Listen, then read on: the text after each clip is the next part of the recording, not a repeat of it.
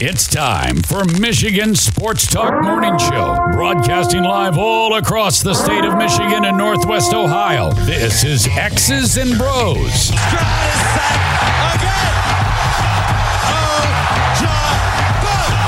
Swings it out to Sadiq Bey. Gives Benny B the call. To Abdul Rahman at midcourt. Extra pass. And it goes for the win. The three-pointer by Jordan Poole. Here's the give. Walker. Kenny Walker. Touchdown. Spotty. Goff's got it. Back. Looks. Throws. Ends up. Yes. Caught. Touchdown Detroit Lions. They did it. Amon-Ra St. Brown on the receiving end. Sends one to deep left center field. Back it goes, and that ball's out of here. A grand slam from Miguel Cabrera. He's got two goals. Larkin in on goal. Scores! His first career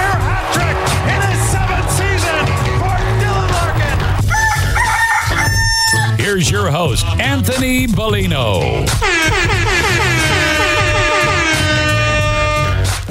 Rise and shine, folks. Good Wednesday morning to you. It is Hump Day, the 21st day of February 2024. We welcome you here to X's and Bros on the Michigan Sports Network. Ben Glaze, Ryan Elke, Anthony Bellino, all joining you. Thank you for joining us. No matter who you are, where you are, how you may be listening all across the great state of Michigan and in Northwest Ohio and worldwide on the iHeartRadio app. We say good morning to you. We welcome you. We thank you. We appreciate you. And of course, we encourage you. Join the program at any time. Text the keyword sports radio. Send that to 21,000. Sports radio to 21000. Our Meijer Supercenter guest line 866 838 4843. That's 866 838 4843. We're on Twitter at XB Mornings, Facebook, X's and Bros, and of course, good morning to our television audience as well on BCSN and streaming live on our YouTube page at Michigan Sports Network. Added.com to that to find our website. XB Mornings at gmail.com is our fan feedback email inbox, and you can find us all individually on Twitter. Ryan Elke is at Ryan L underscore key. Ben Glaze at the Ben Glaze, and I'm Anthony Bellino at AC Bellino. Uh, gentlemen, good morning to uh, to both of you. Good morning. What's going on? How are we this Wednesday? Doing well. Uh, stayed up for that uh, the Michigan State game. Man, they left some uh, points off the board in that first half. A lot of a lot of balls just going right off the rim. Layups.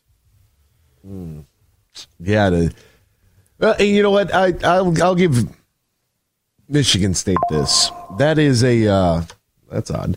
Uh, that that's a that's a tough Saturday night on the road. And I know it's it's just at Michigan, so it's not that far of a drive. But the late game Saturday night to turn around and have to play Tuesday, even though it's at home, is still is still challenging. Right. right? Because you're not home until Sunday and wee hours in the morning. Uh, you're getting your scouting report from your coaching staff. I'm, I'm sure at some point, uh, either on the on the bus ride back uh, for for Iowa, or you know at some point Sunday. Then you have what Monday before your Yeah, your true. shoot around slash walkthrough uh, on Tuesday prior to the game. That's a really quick turnaround. Not a fan of the Saturday Tuesday uh, scheduling there. If it would have been Saturday earlier in the day, then maybe, but not to have to play at eight o'clock at night and then turn around and then have a, a another game on a Tuesday. I, I just don't think that works for the college schedule. For the pros, that's totally fine, uh, but for the college game, it just doesn't. Uh, it just doesn't really work. And you know, it it also helps when Iowa makes a lot of shots. Yeah, that's true. There were some shots that they made that were just like, oh, okay, all right, you know Yeah. you see some of those go down, and it's like, all right. Um, now, vice versa on Saturday night, when Michigan State was 0 for 40 from three in the first half, I was like, all right, here we go. This is good. This is good. Progress. Look at us go. Um, and I was happy about that. But just kind of, uh, just kind of is, uh, is what it is, and that's a, uh, that's a, a relatively. It's not a damning loss, but it's a tough one that's a tough loss because you want to be able to, you know, continue to build on the momentum that you have. And I just think that that's a uh, that, that's a real, real tough, uh, real tough turnaround. So that's the way that uh, I see last night's game. We'll talk more about that coming up here. Uh, we've got some big news coming out of Detroit. That is uh, what the Lions decided that they were going to do. Uh, we'll get you updated on that. Uh, we've got uh, some developments in the Kansas City uh, Chiefs parade shooting. College football made a little bit of a move. Plus, a really good article about the the Tigers front office and Tigers ownership going about doing things, doing getting taking care of some of the little things to make sure that the players are happy. And I thought that that was a that was a really good article. Really painted Chris Ilitch in a, in a very good light uh, as well. Plus, Jeremy Reisman will join us to talk about what's going on in Detroit with the uh, with the Lions. We'll dive into uh, into the news from yesterday. We'll talk a little bit about the cap as well. Probably do a little bit uh, a little bit of draft, you know, because it's you know we haven't even hit the combine yet. You know what I mean? Like there's, you know, for me, I know that um, you know, I know that you you could do it every day, you know, leading into uh, leading into the draft. It's just not my style. It's just not something that I do uh, when it comes to you know the mock drafts and, and because there's so many situations and, and like last night, for example. Uh, throughout the course of the college football season, there was especially one day where I, I tweeted something out about JJ McCarthy, and somebody had told me like, "There's no way he goes in the first round." Like, yes, he's going in the first round. He's going in the first round. Like it's it's going to happen. The mock drafts have they have him as high as eight right now uh, to the Atlanta Falcons. Uh, I just saw one from um, Daniel Jeremiah of NFL Network. He has him going to uh, being selected by Atlanta that's an interesting pick uh, from from their perspective. But we, the quarterback is always overdrafted, right? I mean, that's how you end up with like guys like Malik Willis and Desmond Ridder. You know what I mean? Like that's that that's what happens. People always overdraft uh, at that position, and you know it's he's he's going to be a first rounder. For the people that don't think that, uh, I'm shocked. And and just because it's a mock draft doesn't mean that it's written and that you know JJ is going to go but I believe that he is. Uh, I believe that someone will draft him in the first round, and I'll be very interested to see what his combine uh, kind of looks like and what those numbers uh, look like for him and how that may sway uh, public opinion, whether his you know draft stock rises or falls. I can't imagine it rising any further. I think anything in the top ten is pretty pretty impressive. I would be blown away by it, especially if he goes top ten. You're like, wow, we had a top ten quarterback now, whether he turns out to be that good or not in the NFL, we'll have to wait and see. But if he gets drafted top 10, it's like we had a top 10 quarterback there and we barely even used him. I mean, we, we had an entire game where we didn't use him one time in the second half. All he did was turn around and hand the ball off. So, a, a very, very interesting uh, time here for a lot of these franchises and for the Lions, what they're trying to do in clearing some of this, uh, some of this cap space, try to get things, you know, reworked so that they can, you know, got to start saving now. And it's a it's a very very difficult time uh, of the year. All right, what else is going on in the sports world? We'll try to get you all caught up with all the happenings. We'll do so right now in the headlines. Big news. I have a little news flash. Let's check the headlines. Nah, it's real news for once. The biggest stories in the local, regional, and national news. This is huge news. The Detroit Lions have released uh, veteran safety Tracy Walker III. The team uh, announced yesterday. Walker had posted earlier in the day on his Instagram a goodbye message. Uh, I had a good feeling about this, uh, or a bad feeling, or a feeling that this was going to happen last week because uh, I was supposed to uh, have a, conversation with him on like last Thursday or Friday, but he ended up um, saying, "You know what? I, I, think I'll pass right now at this moment." Like, oh boy. That's not good. That's not good.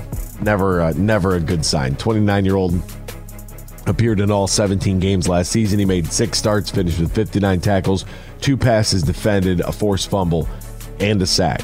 He was a uh, third round selection in the 2018 draft. The Patriots' Matthew Slater uh, retiring from the NFL after 16 seasons. 16. How about that? He's got the record for the most special teams Pro Bowl appearances with 10 and he is all done with the game of football. The Detroit Red Wings and Michael Rasmussen got a deal done yesterday. That's great. Four years, $12.8 million extension. More on that coming up, and I loved it. And uh, EA Sports College Football 25 will include Notre Dame. Uh, why is that news? I have no idea. Was Notre Dame raising a stink about that? Uh, the will it or won't it back and forth allegedly between the school and uh, the video game producer. Let leave them out. Don't let them cause a stink. Just leave them out. We'll be back with more X's and Bros after this here on the Michigan Sports Network. Imagine this winning big at Soaring Eagle. The food district is now open. There's something for everyone, from Bubba Coos burritos to Bonanno's New York Pizza Kitchen to Guy Fieri's chicken and Ike's Lovin' Sandwiches. Savor every delicious flavor at the all-new food district. Only at Soaring Eagle Casino and Resort. Your getaway. Reimagine. Visit SoaringEagleCasino.com for complete rules and details. Merck Perks from Mercantile Bank is here. Merck Perks checking has all you need to plan your busy lifestyle. Travel services for hotels, airfare, and cruises, cash back rewards, and even savings on prescriptions, eyewear, and dental work. Merck Perks also includes all the traditional benefits you love, like online and mobile banking, and fee free access to almost 40,000 MoneyPass ATMs. So when you're ready for perks, Merck is here. Learn more at mymerckperks.com, member FDIC. The Freddy the Pizza Man Foundation is dedicated to providing support to families and Michigan schools touched by autism. We invite you to join us in supporting these families and schools by making a donation at freddythepizzaman.com. With your donation, you can help provide essential resources that can make a real impact. Visit freddythepizzaman.com to make a donation and to learn more about the foundation's mission. That's F R E D I thepizzaman.com. Together, we can make a difference. Traverse City to the Glass City, GR to the Motor City, you're listening to X's and Bros on the Michigan Sports Network. Welcome back here to X's and Bros, Michigan Sports and Network. Great to have you ride along with us, no matter who you are, where you are, how you may be listening, all across the great state of Michigan and in Northwest Ohio and worldwide on the iHeart Radio app. Uh, let's get right to that Meijer Supercenter guest line. That's where we find Ryan after the uh, Iowa Hawkeyes uh, walked into the Breslin 78-71. Your final score uh, for Iowa. I gotta I gotta throw two things at the wall real quick. One, uh, Michigan State shot it a lot better from three last night than they did on Saturday. I mean, they shot 50% from three. That's a tough game. Uh, but this one, to me, you like Cooper only playing 12 minutes is kind of a travesty to me because you have Mady Sissoko or Mady Sissoko, who is. How do you start the game and only play five minutes? Like, in, and how are you as old as he is, which I'm not even sure how old he is, uh, but he's like a super senior. Like, how this game is lost at this position here at the at the center spot. Like they they have to find yeah. a way to find somebody who, uh, and I I believe that can be Carson Cooper. Um, if he you know just give him some time, I believe it can be him. It's not an indictment on him, but Mady Sissoko, uh, his lack of production his entire career at Michigan State is just it's it's flabbergasting. It's not flabbergasting. The guy just doesn't know how to play basketball. That is flabbergasting. Like you're with Tom Izzo every day of the week for five years. Figure it out. Yeah, and you only play five minutes because you get two fouls in the first three minutes. Cooper's minutes were limited because he got two fouls in the next five minutes. And your answer could be simply you could play your five star center that you brought in a little more, who had productive minutes in the first half, and then saw the entire bench the second half. But I don't want to put the whole blame, as MSU Twitter is doing right now, on you would have won the game if Xavier Booker played in the second half. No, you would have won the game if you would have realized that the game was 7 p.m. Central eh, or 7 p.m. Eastern instead of 7 p.m. Central because you didn't wake up, you weren't there in the first half. And that's that that's a that's a really tough ask, and I'm not making an excuse for Sparty, but when you have to play a Saturday night with an eight o'clock tip off, and I know it's close, right? But you're still, I mean, it's it's far, you know, it's close enough. You're on the bus, far enough away you can't just hop on a plane and be there right away. You know, it's it's still you're not getting home until you know after midnight. Saturday going into Sunday. Who knows what time the bus actually arrived there and you know guys get back to their place and you know pass out for a few hours and then what? You get your scouting report Sunday, maybe you have a walk uh, walk through or a shoot around, maybe you do some homework, maybe you have like your four side pieces over, I don't know. And then you have Monday regular day of class practice and then boom game Tuesday. I really don't think that that's a a great recipe. Now at the NBA level, it doesn't bother me at all because those are that's you know, that's the job right? You get paid handsomely for it. But for college kids, um, the the Saturday night into Tuesday has always been a very quick turnaround. And I don't care how close you know East Lansing is to Ann Arbor. That's a tough ask for any program. Still, I mean, at this point with this team, it's a very uh, upperclassman heavy team. You should be able to kind of deal with at least in this instance, it is a closer away game, being an hour away by bus ride. Like, I mean, thank you for trying to provide an excuse, but to me, that's not an excuse. Like, you're going from Ann Arbor to home. It's if you had a Saturday night off and then you decide to go out with your friends in Ann Arbor and you had a game Tuesday. Like, that was an emotional game for Michigan State on Saturday night. It took a lot out of them. And you run into an just, Iowa team. Yeah, it's, you run to an Iowa team that's that's playing pretty well. That just was throwing up junk in the first half and somehow going in. So you knew this was going to be a bad one, especially when you missed eight layups in the whole eh, throughout the entire game. You missed and, eight layups and seven free throws and Iowa's a team that now has won three out of four. They were coming off a win against uh, a 20th ranked Wisconsin Badger team, 88 to 86 at home. Uh, so it's not like they're you know, and they got a the Iowa's got a really tough stretch. They have Illinois uh, coming up, and then Northwestern and Illinois again at the end of the year with Penn State.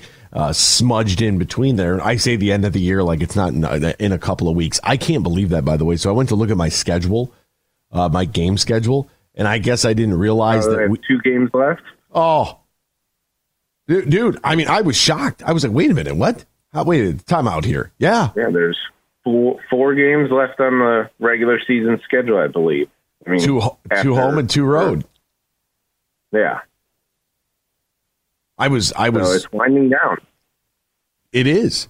It is, and I know that we have. Um, I'm still waiting to find out what the deal is with the uh, regional semifinals. Uh, the what is it? The Elite Eight will have um, Sweet Sixteen, Elite Eight, Sweet Sixteen, right. Elite Eight. I believe at LCA. But the thing about that is uh, that you know that is actually ran by the host schools are U of D and Oakland.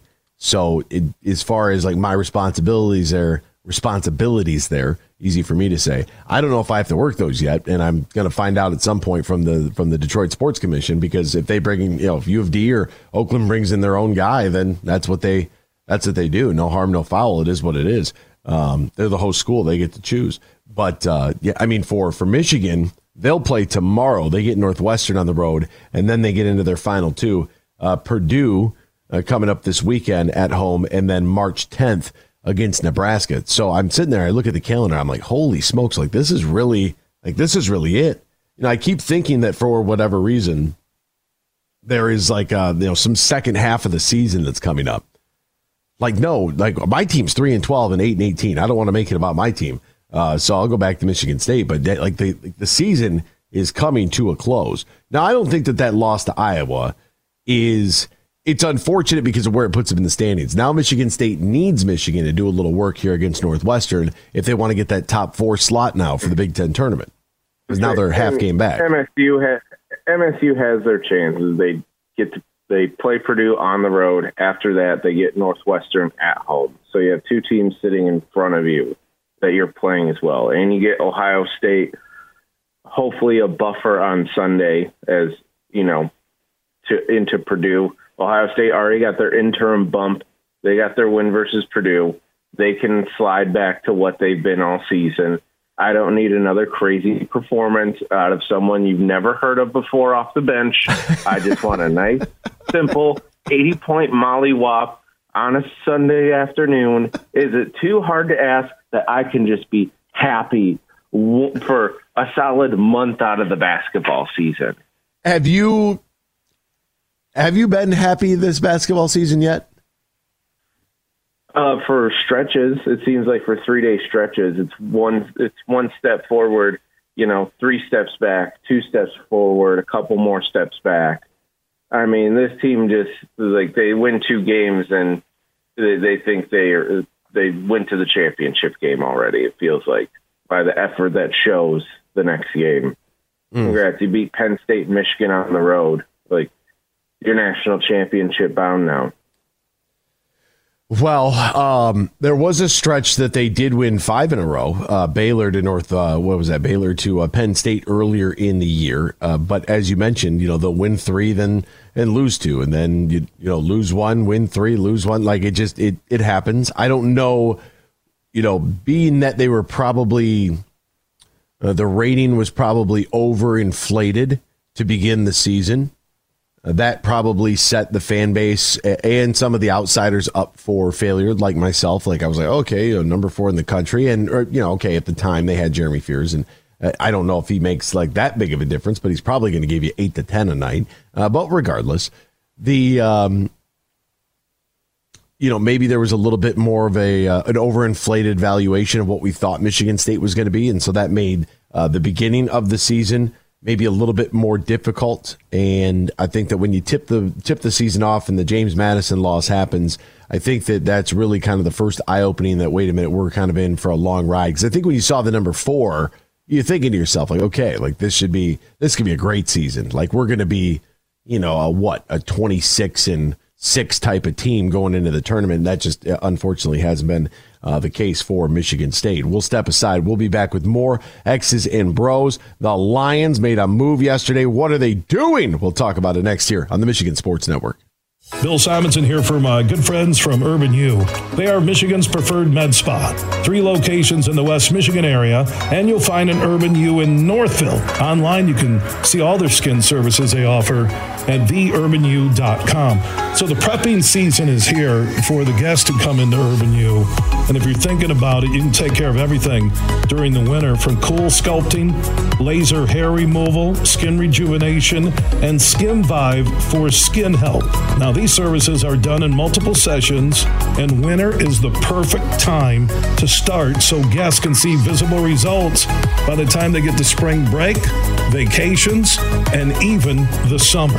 Find out more at theurbanu.com. That is theurbanu.com. The prepping season is underway, and it's time to think about your skin health as you get ready for that trip, that spring break, or the summer. Find out more at theurbanu.com urbanU.com. Save big on fuel with M Perks. Earn points on your Meijer purchases in store and online. Then use your points to claim a fuel reward and save up to $1 off per gallon of gas at Meijer. Claim your M Perks fuel rewards on the Meijer app and ID at the pump to save. Plus, earn points for qualifying Meijer Express purchases and look for exclusive Meijer Express offers. Download the Meijer app to sign up or see Meijer.com to learn more. 10 cents to $1 off per gallon based on points earned. Exclusions apply. Not valid in Wisconsin. Max 30 gallons.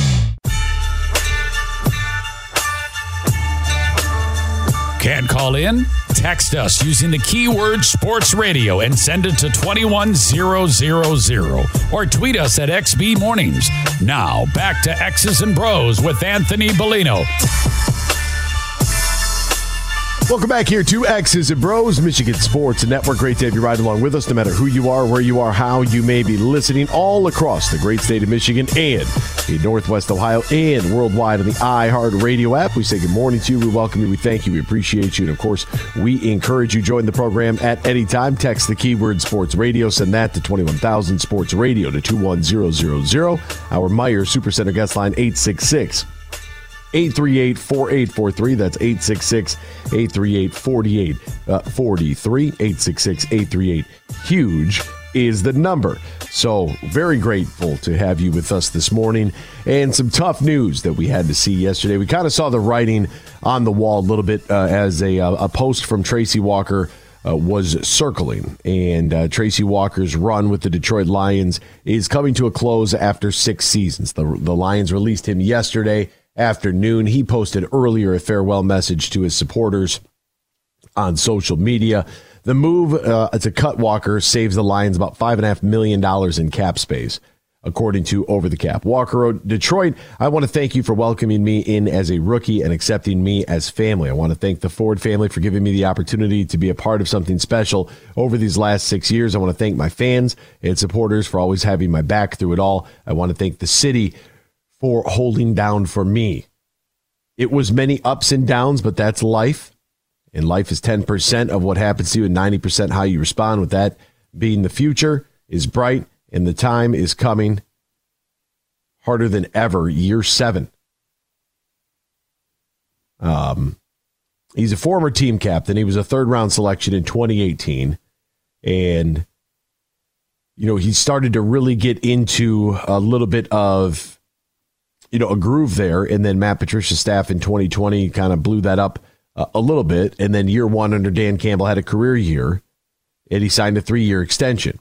But then he tore his Achilles three games into the season and, you know, never got back to that same point where he was at because that injury opened the door for a guy by the name of Kerby Joseph to be able to come in, uh, step in, and we got to be able to see what Kerby Joseph uh, was all about. And then you have the rookie, Brian Branch, who did so much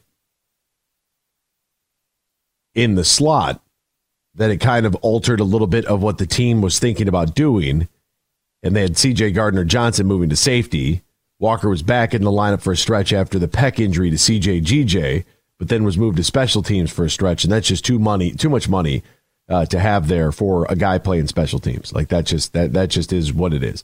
Uh, so they begin the process, and this is a difficult process that the you know, for a guy that appeared in all 17 games, he made six starts, finished with 59 tackles, two passes defended, a forced fumble, and a sack.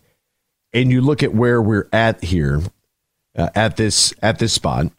C.J. Gardner Johnson tears his pec, and then you know Tracy Walker's back in the starting lineup, and then lost that uh, you know job to Ifeatu Melifonwu, who we've been waiting for Melly a little bit, you know, to see what he was going to be all about. And we realized that yeah, we have a, you know, we got a tandem back here that is very young with uh, with Kerby and, and with Melly, and those guys are going to be able to uh, step up. And and now the question is C.J. Gardner Johnson, right? There are some tough questions uh, this team needs to ask, and this is the point of the year for that. And this time of year is always difficult uh, when it comes to you know the the fan favorites and things of that nature. Uh, but one thing I do really have a lot of faith in, I've talked a lot about this uh, with the Jamaal Williams move, for example. Like Jamaal Williams has a career year, sets the career mark uh, for touchdown carries in a single season by a Detroit Lions player. Albeit he broke Barry's record by getting the extra 17th regular season game. That's neither here nor there. He breaks the record. He is a fan favorite. The people love him because of Hard Knocks. You know, if you if you don't want to run with the big dogs, stay on the porch of the poodles or whatever, whatever the hell he said. And, uh, you know, people loved him. People loved Jamaal Williams. And then last offseason, this organization had to make a decision. And David Montgomery was available. And they decided to go with a guy who has been just as productive as Jamaal Williams, who is a little bit younger than Jamaal Williams. And they were, and, and David Montgomery, let's face it, the Chicago Bears offensive line, nowhere near as good as the Detroit Lions offensive line. And so, therefore, you know, the decision is made. They bring in David Montgomery. Uh, they cut ties with Jamaal Williams.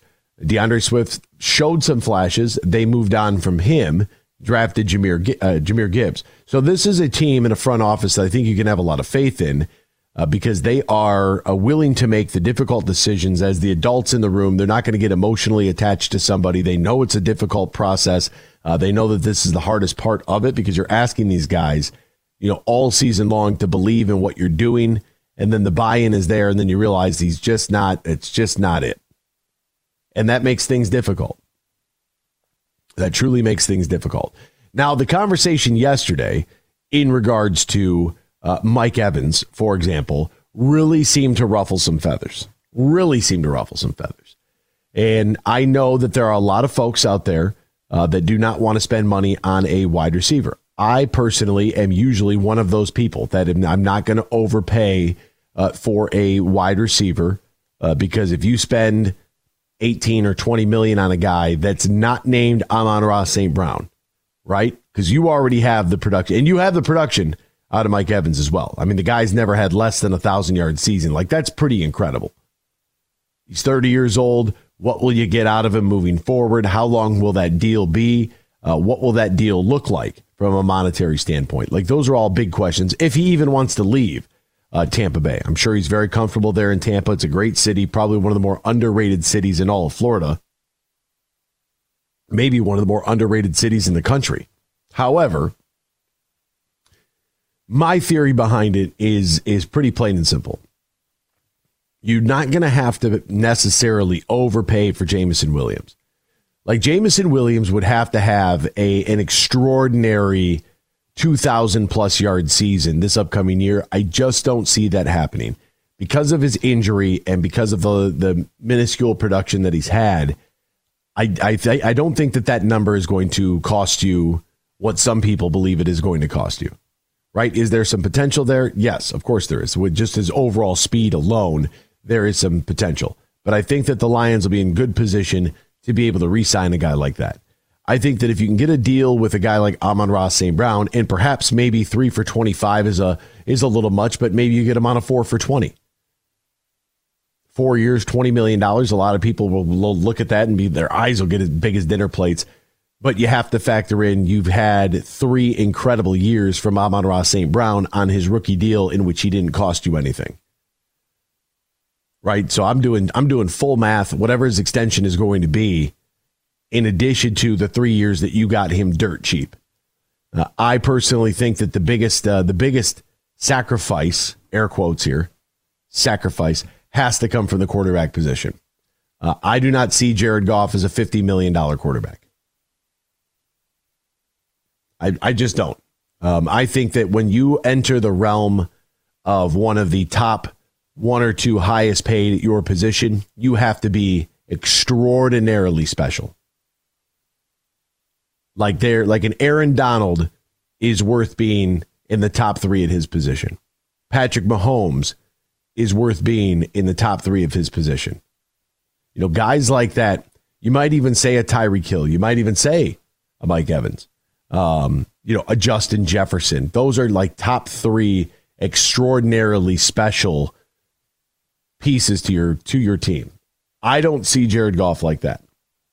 It's not a knock on him, it's a knock on that number. And wherever that 50 million number is coming from, uh, I think that that is one of those where you have to have a real adult conversation and say, look, Tom Brady is the best quarterback that's ever played this game.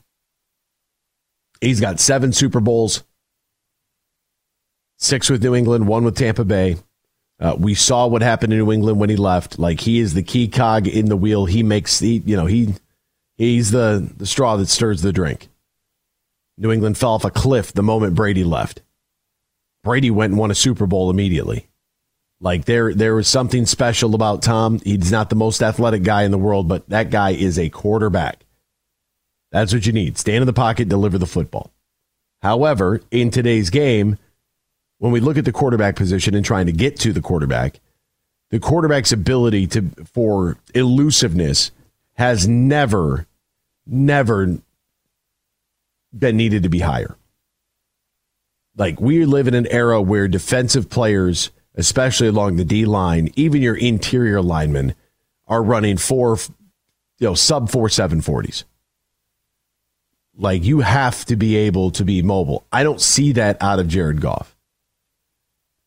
And I'm not saying you have to be a running quarterback. There, there's no such thing as a running quarterback. The quarterback is there to throw the football. Period. If you can't complete better than 60% of your passes, you're not going to play NFL football. Like that's what it is. That's the that's the the low level benchmark there. It's got to be 60% or above or you're out. So it doesn't matter how athletic you are and how how fast you can run.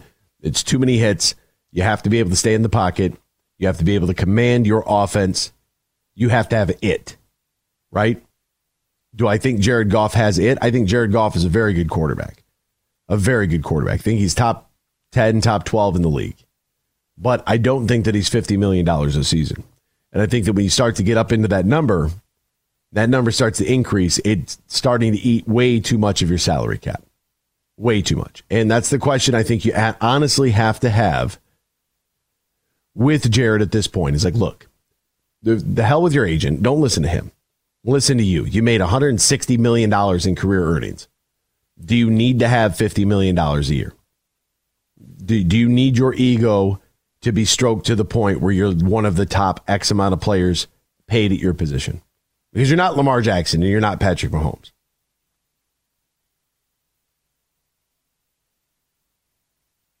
It's just that there's nothing. It's just, I'm just being honest.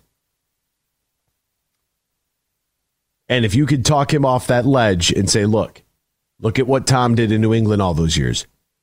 Do you want to get paid or do you want to have a team around you? Plain and simple. And then you let him make that call. What do you want to do? And I think that you have you have an adult conversation in the room. These conversations never leave. I don't even think it makes it to his agent until he decides. But I think that's the legitimate phone call you have to have with Brad and with Dan. Like, look, this is what we have to do here. You know, you're in that $30 million range. Do you need more? Do you honestly need more? Or do you want to win? Because if you want to win and you sit around where you're at right now from a cap standpoint, like we got it, we have an opportunity, we have a chance here.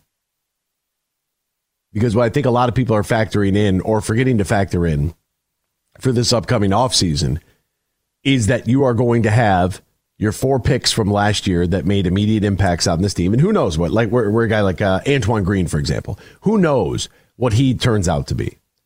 And maybe there is, um, you know, in my fantasy land of Mike Evans, maybe they move past that and say, you know what, there's a guy in the third round or the fourth round that we really like at wide receiver that we're going to add to this group, right? And make that fifth wide receiver spot very competitive. I like Kalif Raymond a lot. I think Kalif Raymond came up big in the receiving game, but I think that he was durable, dependable, and everything else in special teams, like especially in punt return. He was he was sensational. Right? So a guy like Kalif Raymond, Josh Reynolds, Jameson Williams, Amon-Ra St. Brown, that's a pretty good four. But it would be nice to have that big sort of like X receiver that is going to game break a little bit. You know, we kind of expected that from Jameson Williams. I thought we saw signs of it with Jameson Williams. But at the same time, you know, is, is, there somebody out there? I just don't know how you would say that Mike Evans wouldn't make an immediate impact on this team. We're just all worried about the cap number. And the fact that people are worried about the cap number is a good sign to me because I see that we're, you know, we're working with some people that have advanced a little bit, which is nice you know, I was not, um, you know, there were a couple of guys like Montez Sweat, for example. Montez Sweat gets picked up by the Chicago Bears. The Bears defense immediately improved. Immediately. They were better. But Montez Sweat comes with a hefty price tag. Is that a tag that you're willing to pay when you could look at addressing this position, perhaps maybe in the draft? Because I think we can all agree that our big needs defensive line, secondary, and I think you got to put offensive line up there as a priority. I honestly think that you do. You know, you're going to you're going to need to have Graham Glasgow back. What are you going to do with Jonah Jackson? You know, Jonah Jackson, who is, you know, kind of hurt a lot. He's a good player, but he's hurt a lot. So availability being an ability. You have your bookend tackles and Decker and, and Decker and Sewell. So I'm fine there. And then you have Frank Ragnow, who's kind of like, ah, he talked about it, and that's usually not a good sign. Once a guy starts talking about, you know, what he's going to do life after football, that means that he's he's mentally moving into that next phase of his life. So you, you need to start looking at center again too. And it doesn't mean that if you drafted a center like the kid from Oregon, if you if you had to draft a guy at center, it doesn't mean he's going to come in and play and replace Frank Ragnow right away. That's not going to happen.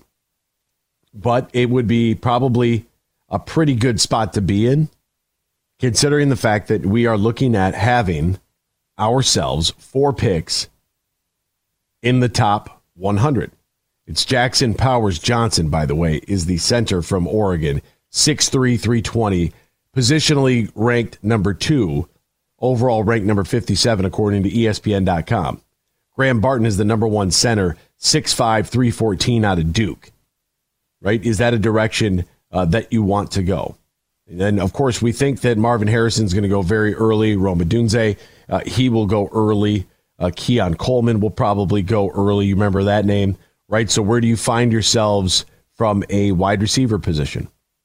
You know, do you find yourself with a you know Xavier Worthy out of Texas? Do you find yourself with a Jermaine Burton uh, out of Alabama? Like who's going to be, you know, what direction are you going to go there? But you also know, you know, I'd love to have Roman Wilson. I don't know if we need Amon-Ra St. Brown part two. Where is this team going to go in from the secondary standpoint? You know, will Cooper DeJean, will Nate Wiggins, will Quinyon Mitchell, Kool Aid McKinstry, will any of these guys be available there for the Detroit Lions that they can address that? Because the reason I bring up the draft is you're going to have four guys in the top 100. If three of them work out, for Brad Holmes to go four for four last year with those first four picks all in the top four, like that's the top 45. Like that's crazy. I of course yes, if you draft somebody in the first round, they're expected to be there and contribute day one. Uh, but to have not only Jahmyr Gibbs but Jack Campbell and Sam LaPorta and Brian Branch all being you know starters at some point, like that's that's pretty and contributing members where we could see a very bright future for that individual on our team. That's pretty impressive. So I don't expect Brad Holmes to go four for four. It's the draft. It's never easy. It's not a pure science. You got to have a really good feel for it. And there's a reason why so many GMs uh, get fired every offseason because guys just, you know, they're just not good at evaluating and picking the talent. I have a lot of faith in Brad Holmes, and those four picks in the top 100 should make you, as a Lions fan, feel overall very, very comfortable. Very comfortable. Now, what we'll do is uh, when we get a little bit closer, we get through the combine, uh, we'll put up a link on our Twitter page at X's and Bros and we'll probably put it up on our Facebook page as well. And uh, we'll have everybody do mock drafts and take a screenshot and post it in the thread so that we can see it and kind of get a gauge uh, for where people are going. Because I think that that would be a lot of uh, a lot of fun uh, just to see where everybody's minds uh, are at. You know, if Brad Holmes is able to wheel and deal it all with any of those picks, and able to you know because who knows we know that he's not afraid to move around so that we got a lot of a lot of questions there for sure but the lions say goodbye to Tracy Walker because they have been so strong in the draft. We'll step aside. More X and Bros Hour 2 next, Michigan Sports Network.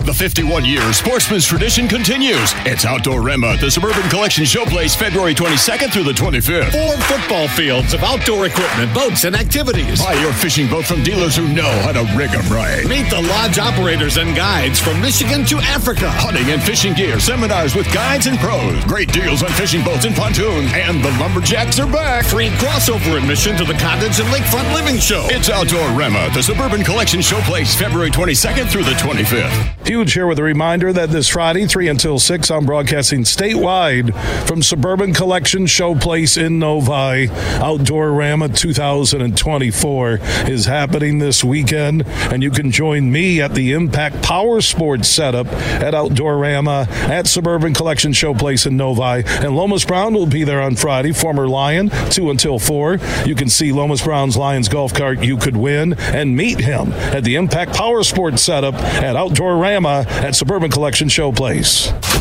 Hey, Michigan, let's go big. I'm Herman Moore, Lions All Pro wide receiver, and I'm talking real big time winning on the hottest slots and table games on one incredible app. Eagle Casino and Sports. Sign up now and get up to $1,500. That's right, we'll match your deposit for up to $1,500 and you'll get 100 free spins. Eagle Casino and Sports. Made in Michigan, made for Michigan. Must be 21 or older in Michigan to play. Hi, I'm Lauren and I work for Meijer. People ask, why do I shop there? It's because I get everything in one stop. Like this week's hottest deals on fresh from Meijer family pack chicken thighs for 149 per pound and blackberries for 99 cents. Plus, I can save even more with M Perks when I shop in store, online, and with every qualifying prescription filled at the Meijer pharmacy. Meijer has all I need in just one stop. Exclusions apply. See all deals in the Meijer app. Roast Umber is a farm direct coffee sourced from Central American farmers and roasted in Grand Rapids. And also, the Nitro Cold Brew Coffee is a convenient and healthy option for energy with no sugar additives. Look for it at your local retailer or at roastumber.com. Mercantile Bank is committed to delivering financial solutions that empower businesses to achieve their goals. We take time to understand you and what makes your business unique. From commercial and business banking to treasury and HCM tools, our local team is here to help you take your business to the next level. So when you need a financial partner, Merck is here. To learn more, visit us online at mercbank.com slash business. Member FDIC Equal Housing Lender. Good morning, everyone. It's time for Michigan Sports Talk Morning Show, broadcasting live all across the state of Michigan and Northwest Ohio. This is X's and Bros. How are you? How are you? Good morning. Good morning. Good morning. Good morning. Good morning. Good morning. It's a good morning. Wake up to a brand new day. Hello. Good morning. Good morning, Vietnam! Here's your host, Anthony Bellino.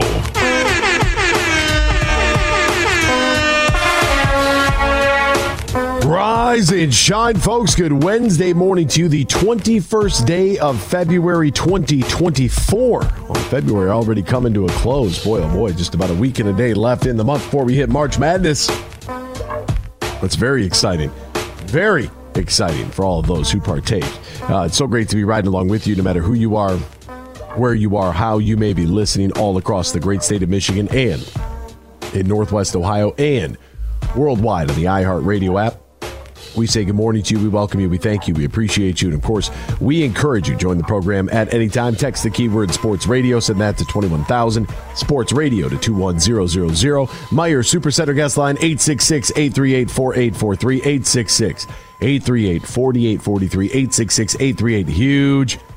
We're on Twitter at XB Mornings, Facebook, X's and Bros, and of course, good morning to our television audience as well on BCSN and streaming live on our YouTube page at Michigan Sports Network and on our Facebook as well at X's and Bros. So find us there. Give us a thumbs up.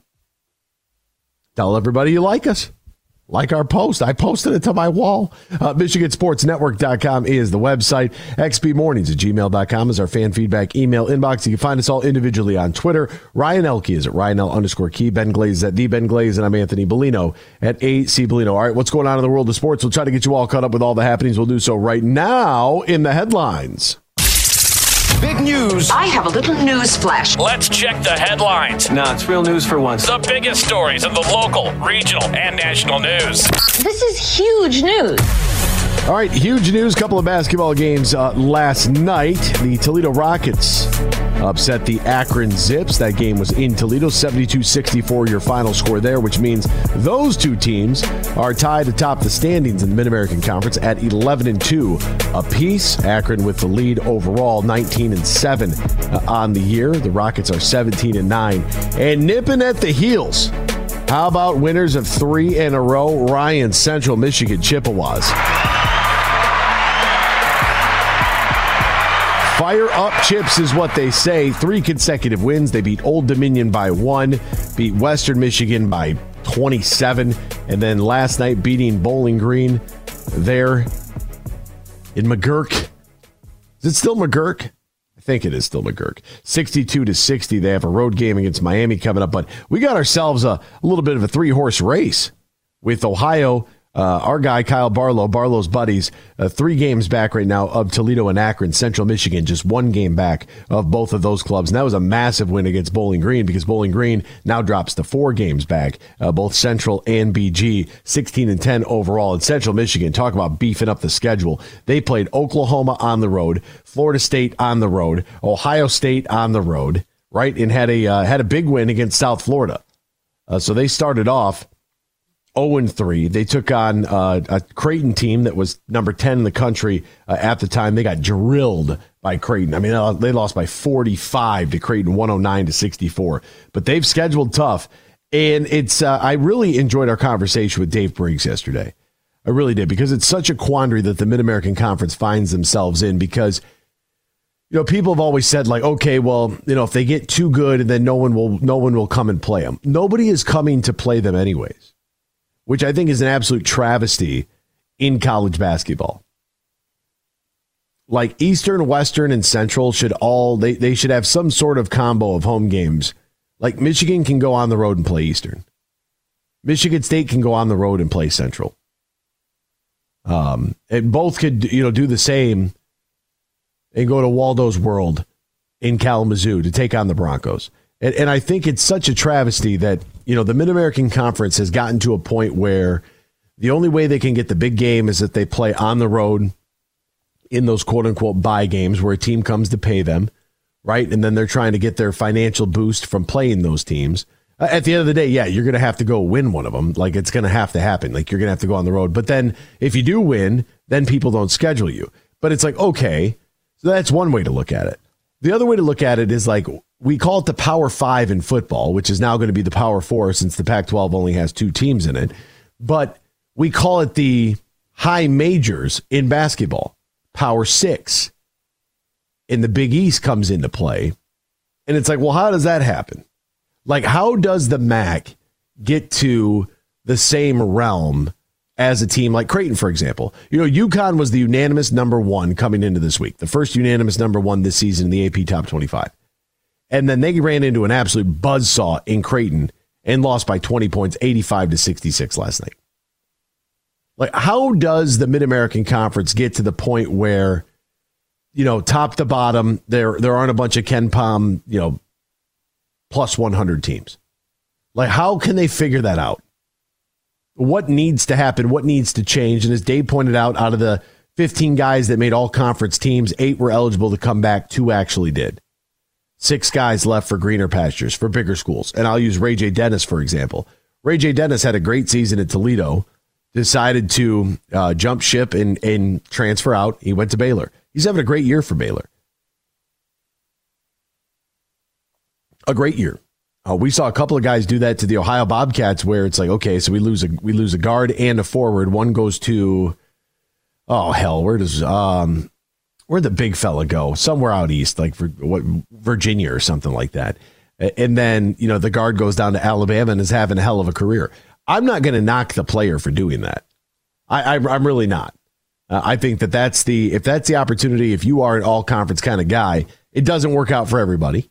You know, Jaaron Simmons was an all MAC player at Ohio. Uh, he ended up at Michigan, and then you know at Michigan he was behind Eli Brooks and Xavier Simpson. Now he's on uh, part of the coaching staff, right? And so when I look at a, at a guy who wants to make that jump, make, make that leap to the Power Five, I'm totally fine with that. But my question is, how do you like? You don't hear a lot of guys transferring out of Villanova to go to like Texas. A guy from Creighton doesn't leave to go to Nebraska, right? So how do we get the Mid American Conference to that status on the national scale? That's the biggest question uh, that I have for them. Michigan State last night fell to Iowa at home, seventy-eight uh, 271. They'll bounce back in a couple of days. Have Ohio State and the Buckeyes. Ooh, the Diebler boys. They got a little bump from the firing of their coach, Chris Holtmann. Mady Sissoko, five minutes, no points. Uh, the team was led. Michigan State was. Malik Hall was seven of thirteen of the field. He was sixteen and ten and five was his stat line. How about Walker? He was good too. Thirty-seven minutes, scored sixteen points, added a couple of rebounds and four assists. Turnover number low. That was great. Uh, only eight turnovers, but you know, and they shot fifty percent from three. So it probably would have helped if they would have scored more than 33 points in the first half, but uh, that's the way that the cookie crumbles uh, from time to time. Patriots Matthew Slater retiring from the NFL after 16 seasons. He has the NFL record for the most special teams Pro Bowl appearances with 10. The Detroit Red Wings signed Michael Rasmussen. How about this? The 24 year old, kind of a Mr. Do It All, getting a four year, $12.8 million extension uh, yesterday. He was scheduled to become an unrestricted, or pardon me, become a restricted free agent at the end of the season following the uh, expiring three year, $4.38 million deal he signed on July 22nd of 2021, the ninth overall pick in the 2017 draft by Detroit. He's got a career 109 points, and the Red Wings will host the Colorado Avalanche uh, tomorrow night. Excited for that one. I get to work for my friend Eric Briney, so that'll be cool. Uh, but they, look, they got a second wild card spot in the Eastern Conference right now. Big time matchup tomorrow night against the Avs, and you get this deal done with Raz to keep him uh, in the system. I like that move a lot, and it's a very team friendly deal. I mean, four years, twelve point eight million is three point two on average. I think that's great. Uh, EA Sports College Football twenty five will include uh, Notre Dame. I don't know why they wouldn't include Notre Dame, uh, but a back and forth of the school allowing its uh, markings to be used in the game has been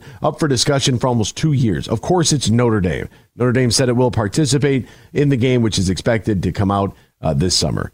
I don't know why you would make such a big fuss over this. Like that makes no sense whatsoever. Like, yes, of course you want your of course you want your branding in that game. Like, why wouldn't you? And Aaron Judge said that his toe is going to require, quote, constant maintenance the rest of his career. Remember, he tore that ligament in his big toe rushing into the wall. 6'7, 282, wound up hitting 262 with 37 homers and 75 RBI in 106 games uh, last season. We'll step aside. When we return, we've got an update from Kansas City. We'll talk about that next year. X's and Bros, Michigan Sports Network.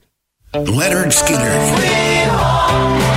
ZZ Top. August 9th at Soaring Eagle Casino, the Sharp Dressed Simple Man Tour. Lynyrd Skynyrd and ZZ Top.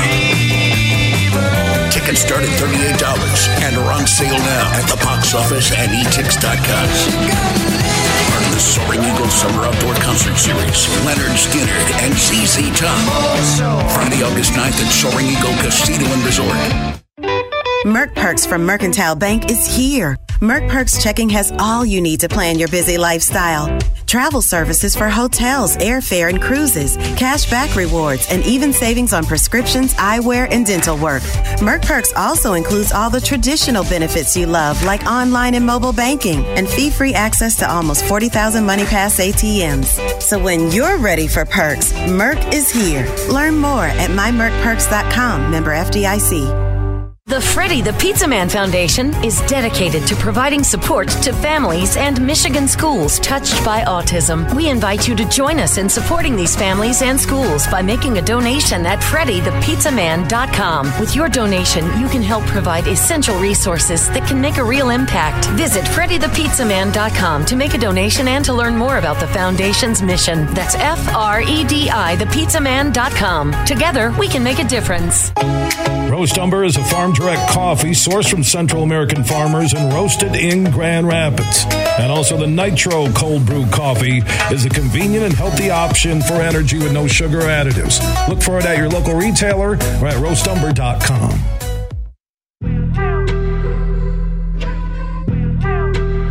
This is X's and Bros on the Michigan Sports Network. Welcome back here to X's and Bros, Michigan Sports Network. Great to have you ride along with us, no matter who you are, where you are, how you may be listening, all across the great state of Michigan and in Northwest Ohio and worldwide on the iHeart Radio app. We say good morning to you. We welcome you. We thank you. We appreciate you. And of course, uh, we encourage you. Join the program at any time. You can text the keyword sports radio and send that to 21,000. Sports Radio to 21000. Our Meijer Supercenter guest line 866 838 4843. That's 866 838 4843. And uh, we have to go into like the the somber news portion.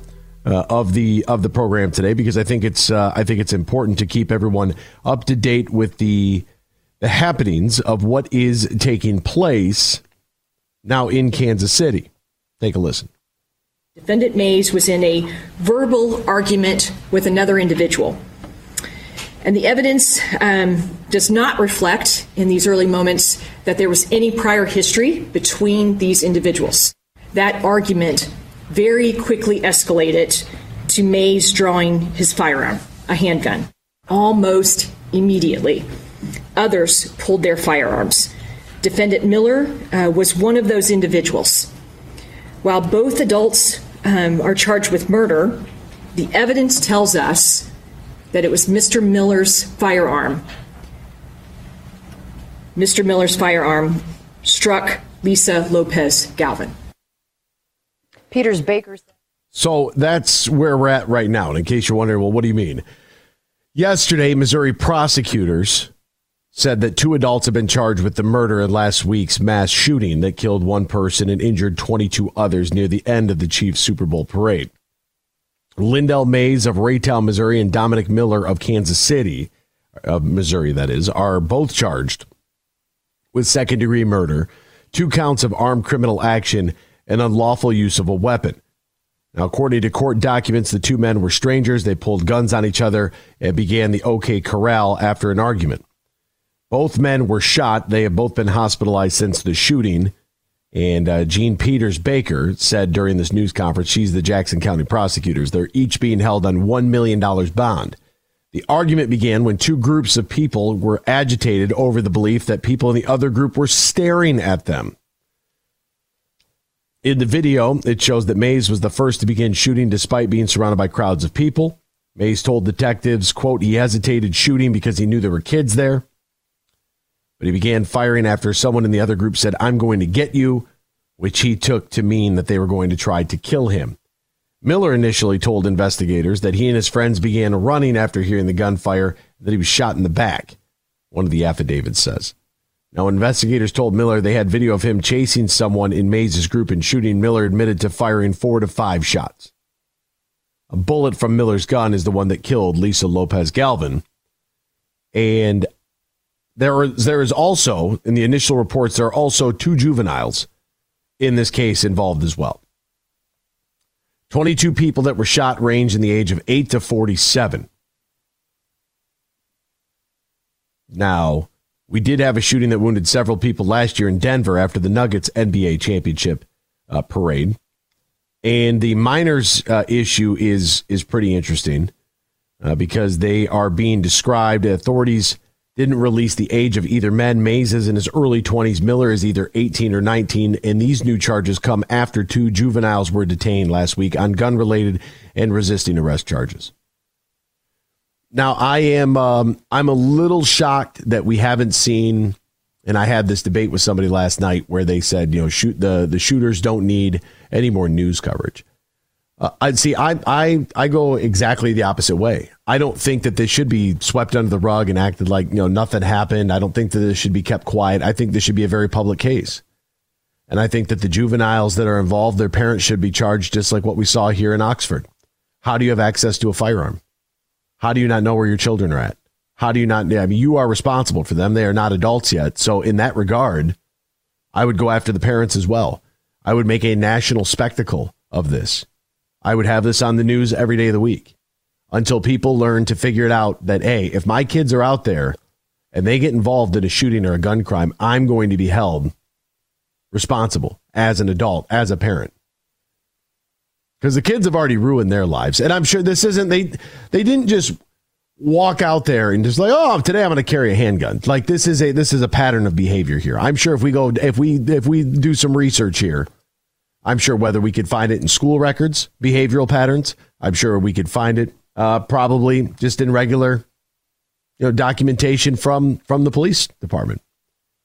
And I, I honestly think that this is like your your behavior and conduct in school should be part of a record that the government keeps and will ha- actually have some weight as to whether or not you are legally allowed to purchase a firearm. Period. Because that's that's what it comes down to. Uh, I'm I'm not opposed at all to having any sort of tougher laws on firearms because the people like me, the law abiding citizen, it doesn't affect us. You know, for anybody who's listening to this right now that has purchased a, a firearm, whether you went to, um, you know, like a like a range and bought one there, whether you went to a sporting goods store and bought one there, uh, if you want to, you know, people see that the AR, you know, the assault rifle, and they want to ban on on assault rifles, but they will look at an AR and look at an M14, not know the the difference. One is you know, carbon and plastic. The other one as a as a wood frame, and they don't see the wood frame, you know, rifle as as a threat. Even though that M14 and the Mini 14, they can have the quote unquote banana clip in it. You can absolutely do that. You can do drum magazines. You can absolutely do that. I mean, M14, that's what they carried in Vietnam. Does a civilian need to have that? If you want to, you're allowed to have it. But but I wouldn't. I would make the process a whole hell of a lot harder, to be honest with you. Because think about it like this: from a law-abiding citizen standpoint, I'd rather have less idiots with guns and more people like me. That's the way I look at it. So the less idiots with guns, the less we have to worry. And I, I just, what I want to make sure happens is, is that when something like this happens, we get the full details uh, because there is a there, there's something very interesting. You go back to that uh, the the school, the Catholic school shooting in Tennessee, right? And the shooter had a manifesto, but we never really got to see that. Why is that? Why is that? That's a question I'd like to know. I wish somebody would come forth with an answer. Uh, the minors in this case, their identities are not being released, but we have seen minors in other gun related crimes see their names and photographs be released. Hmm. It's interesting. Why is that?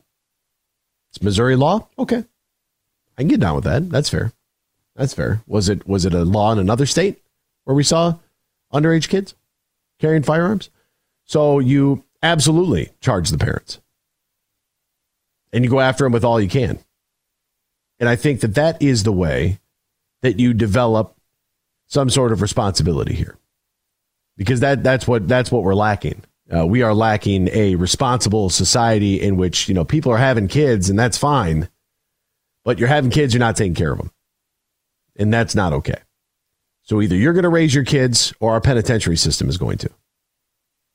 You choose.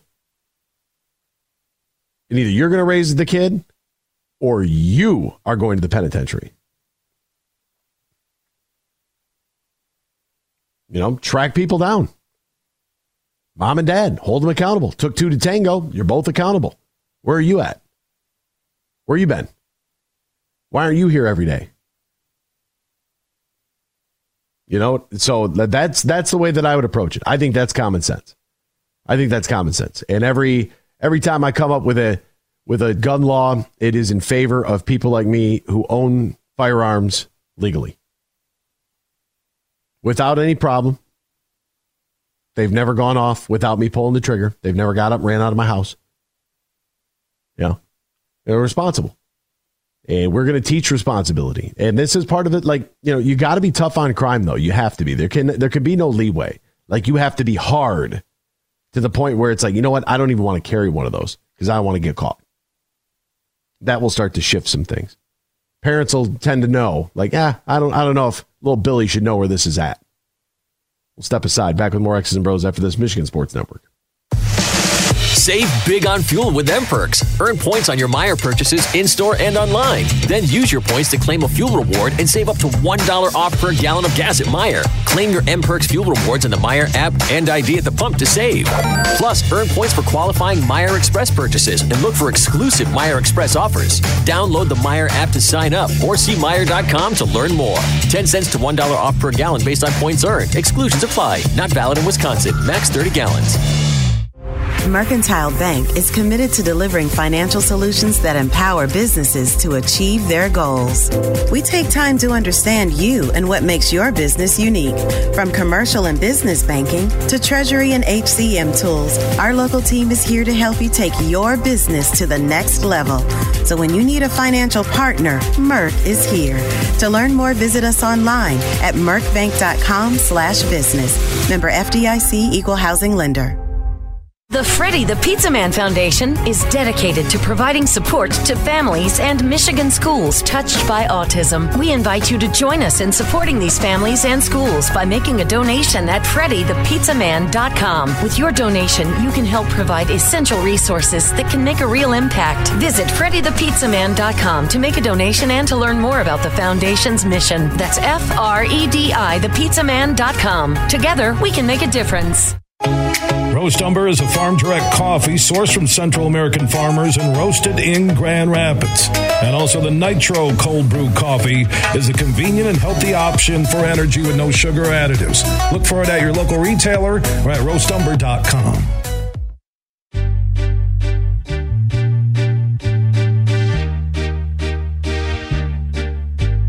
listening to Michigan Statewide Morning Show, X's and Bros, right here on the Michigan Sports Network.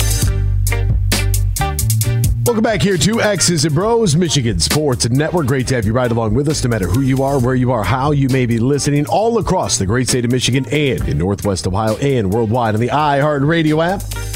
We say good morning to you. We welcome you. We thank you. We appreciate you. And of course, we encourage you to join the program at any time. You can text the keyword sports radio, send that to 21,000 sports radio to 21000.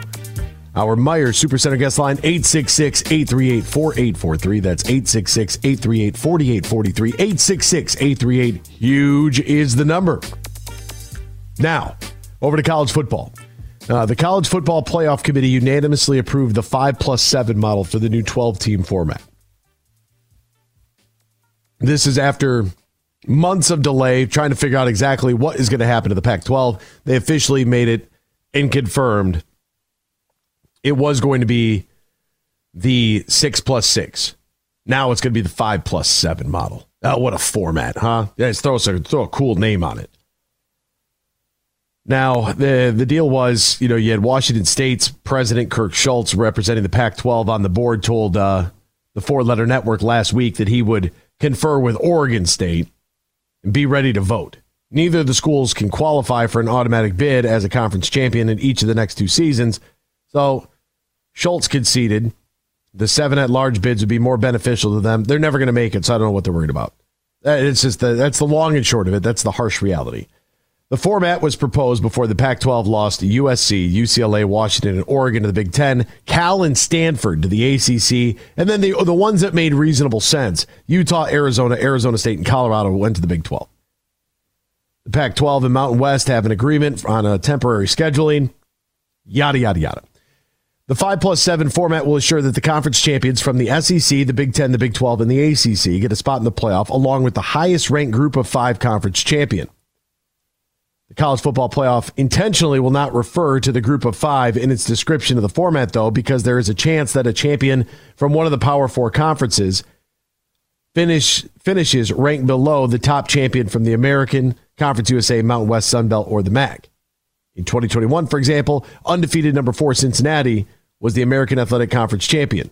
The ACC champion Pitt finished at number 12 with two losses. In the 12 team format, the four highest ranked conference champions will receive the first round bye. So there's the difference there. So you don't have to worry about the group of five in the description of the format because we are looking at five highest ranked conference champions and then seven at large. So Cincinnati would have gotten the bye, and they did not. That's probably a good thing that they didn't do this. With Pitt being the ACC champion, finishing at 12. Once again, you have the ranking system, which to me is outdated and ridiculous. So for the next two years, the remainder of the college football playoffs' current 12-year contract, Washington State and Oregon State will each continue to receive the full Power Five revenue distribution, which is five to six million dollars per school. They're asking to continue to receive that amount for the next CFP contract, not knowing what their conference affiliation will be. Hmm, interesting. According to this proposal by the Pac 12's two schools, Oregon State and Washington State are asking for a distribution share in voting rights equal to the lowest per school pro rata share of the ACC, Big 10, Big 12, or, or SEC conference distribution, regardless of how those four conferences actually distribute to their members. This is the direction. Now, this is this is a step in kind of the right direction is the expanded 12 team playoff. This is a good idea. Somebody had asked me about this yesterday, and I have a legitimate question for you. With the SEC and the Big Ten expanding at the rate that they have expanded in both damn near 20 teams to this point, do you think we're going in or moving to a two super conference alignment here? Think about this for a second. You'll have 18 schools in the Big Ten. Could probably add two more, make it 20. The SEC is going to get that boost where right now they too have 14 schools. That's going to up to 16 with Texas and Oklahoma. So here is my question Do you see a world in which the super conferences combine and we restructure all of college football as we know it? So we'd have like D1A, D1AA, D1 AAA, or something along those lines. Maybe we restructure all like in the entirety of the divisions. Because if a school's not competing in D1 football, why are we worried about them in D1 basketball? Sorry, Villanova. There are too many Division 1 schools. We know that. I mean, come on, 363 teams in basketball. How are you supposed to figure out who's going to be in the tournament? 363 teams. By God. You know, do you want the, let's say the regular season Mid American Conference champion in basketball doesn't win the conference tournament? Okay. Do you want the regular season champion to be in the tournament or Indiana? Look at where Indiana's at right now. You tell me. Which school would you rather have? Which school are you more interested in?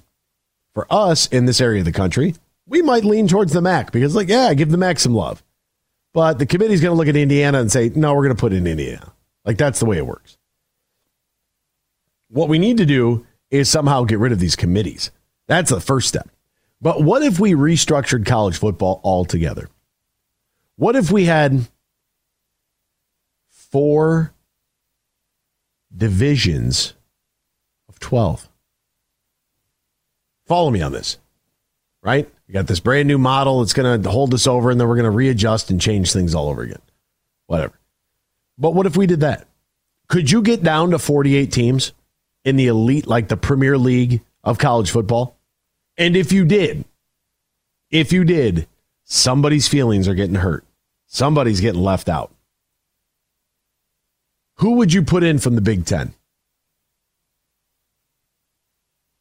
Because remember, we've got the ACC teams. Florida State, they're in. Clemson, they're in. Miami, they're in.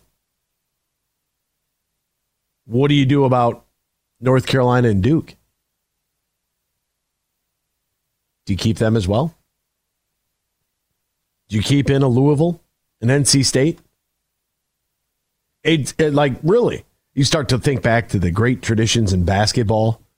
You start to think to yourself, okay, all right, so if you're going to keep football separate from basketball, if football is going to be its own deal, that way we don't have to worry about you know the, the other quote unquote sports that are being sponsored by you know basketball can stick with the athletic department. Football is going to be completely different. Who would you consider for the, from the ACC to get in? Like Vanderbilt football is out. I'm telling you that right now. Vanderbilt is out. Can you leave out Mississippi State? Can you leave out Arkansas? Because Alabama's in, LSU's in, Tennessee's in, Georgia's in, Florida's in. For sure. For sure. Who else makes it? Who out of the Big Ten? Michigan, Ohio State, Penn State, Wisconsin. Michigan State. In the Big 12, Texas, Oklahoma, which are now going SEC. Who do you keep out of the Big 12? Oklahoma State, Iowa State, West Virginia. To keep those teams? If you're going to restructure all of college football as a whole, can you whittle this thing down to 60? Like the American Conference would be gone from this conversation. That's a whole bunch of teams. The MAC would be gone from this conversation. The Sun Belt would be out. The Mountain West would be out. Right? Like they, these are things, you know, the Pac 12 basically dissolves, so you don't have to worry about them. What do you do with Notre Dame? Well, they'd have to join. Conference USA, you're gone. Could you do it? Would you be willing to do that? To have a more stable structure for college football? Would you be able to put together a tiered system here? And I'm not going to go as far as relegation, although I think relegation would be beautiful. But Purdue is gone. Indiana's gone. Like, say goodbye to them. Like they're like, why in the world Indiana? Uh, for for instance, uh, we can even go SEC. Why does Vanderbilt get a share of the success that Alabama has? Answer that for me, if you can. In what kind of system are we going to give a team that can't produce a business entity that doesn't produce? In what system is Walmart giving Meijer money? Not in our system. And I know this sounds crazy, right? But we have to think outside of the box. We have to break away from what the norm has been because nothing's normal anymore. Everything has changed. Uh, I saw that one of the NCAA, uh, you know, leaders is talking about like you know not putting something on the transfer. Like you shouldn't be able to freewheel transfer 18 times throughout your college career. Like that's bad for that's bad for business. It is. It's bad for the sports. If you want to allow a one time free transfer, by all means, Go right ahead. Any transfer from there, you should have to sit out a year. That's a, that's a great rule. That's a great rule. But we're letting the inmates run the asylum.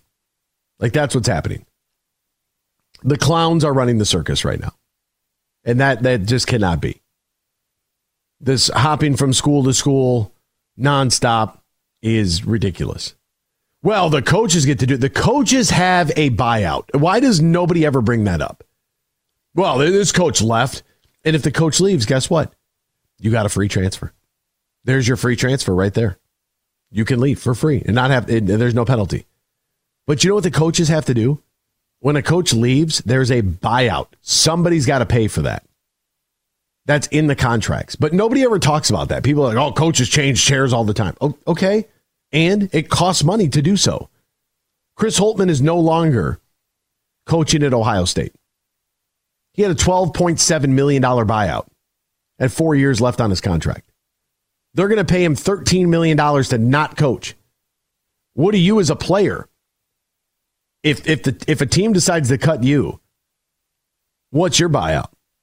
If you decide to transfer, what's your buyout? That's how that that right there is how I'd strap NIL until we have a for sure system in place with a salary cap. You sign this dotted line, and you're a player that wants pay for play because it's not name, image, and likeness. Call it what it is. Pay for play. You want a hundred grand. Great. You want to transfer your buyout to quarter million. Boom. Done. Problem solved. There you go. Easy peasy. They're not leaving. Who's going to pay for that? Nobody. Nobody. You signed on the dotted line. You signed your contract. Honor your contract. A coach takes a job at another school as a promotion, doesn't get fired. Guess what he's got? A buyout. So that's how you that, that's how you fix the NIL transfer madness right now. Put a buyout clause on everybody. Make it two hundred fifty thousand dollars. You sign on this line. You are committed to us for minimum three years.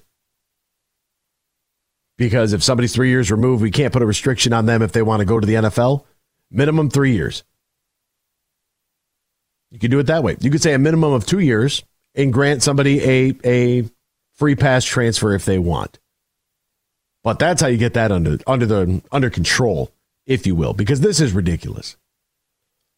And everybody always, you know, and I found it very interesting when Kirk Herbstreit was talking about NCAA 25 coming back out. It's a video game. I'm not going to buy it. I'm not going to play it. I don't really care. You know, but for me personally, when when listening to Kirk Herbstreit talk about it, he was like, you know, I was just happy to be in the game. When did that be? When did that change? When did that attitude change? Like there wasn't money involved back then? There was money involved, but we were grateful for opportunity. And we saw value in what the school was providing us, which somehow got all thrown out the window. I'm not really sure exactly how. Well, they're making this amount of money. Well, they were making a ton of money beforehand. Is it more money now? Sure. Are the numbers crazy now? Yeah, of course they are. Nobody's denying that. But when did it become such an issue? To now we're getting the trickle down effect of NIL in high school. That's an absolute joke. You you know, you want to make money? Get a job. Football's my job. Find a different career. Find a different career. So that that's where that's where I stand at. I think that we have to completely look at everything that we're doing and put everything out there on the table. And would college football be a better overall product? I mean, think about it. Like, what if you if you got it down to 32 teams? Now you're really hurting some people's feelings. Is your program one of the top 32 teams in all of college football? Do you have enough there from a body of work, from a historical standpoint, to be considered one of the top 32 teams in college football? That's a legitimate question. That's a lot of programs have to answer that. A lot of teams. Rutgers, no. Maryland, no. Indiana, Purdue, Illinois, mm-mm. Minnesota, see ya. Right? Northwestern, great academic school. Boo booey. Nebraska. I mean, I don't think that Nebraska can contend anymore. I mean, I know that we've, you know, for the last 30 years, we've been talking about, well, wait till Nebraska. Nebraska's never coming back, folks. They're gone. It's it's over. It's over. What Nebraska did last year, five and seven, I would say is a pretty mediocre year for them. Are they ever going to win 10 games again? And they play in the Big Ten West. Can you imagine what Michigan would have done to the Big Ten West the last three years? Can you imagine Ohio State in the Big Ten West? Are you kidding me right now? Like, I don't think Nebraska ever comes back. They're never going to be 1995 again. Like, it's over for Nebraska. They just they they don't have they the environment's cool, sure. Uh, that's great and all. They cannot recruit the players that they need. There's too many other options out there. Who's going to Nebraska when Florida State's calling, when Miami is calling, when Ohio State is calling? Who's choosing Nebraska over them? Nobody that I know. Nobody in their right mind.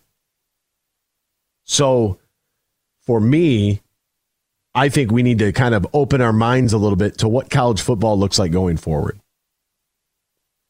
How do we come up with a model that satisfies a fan base that is the most powerful fan base in American sport? It's the fan base of the National Football League.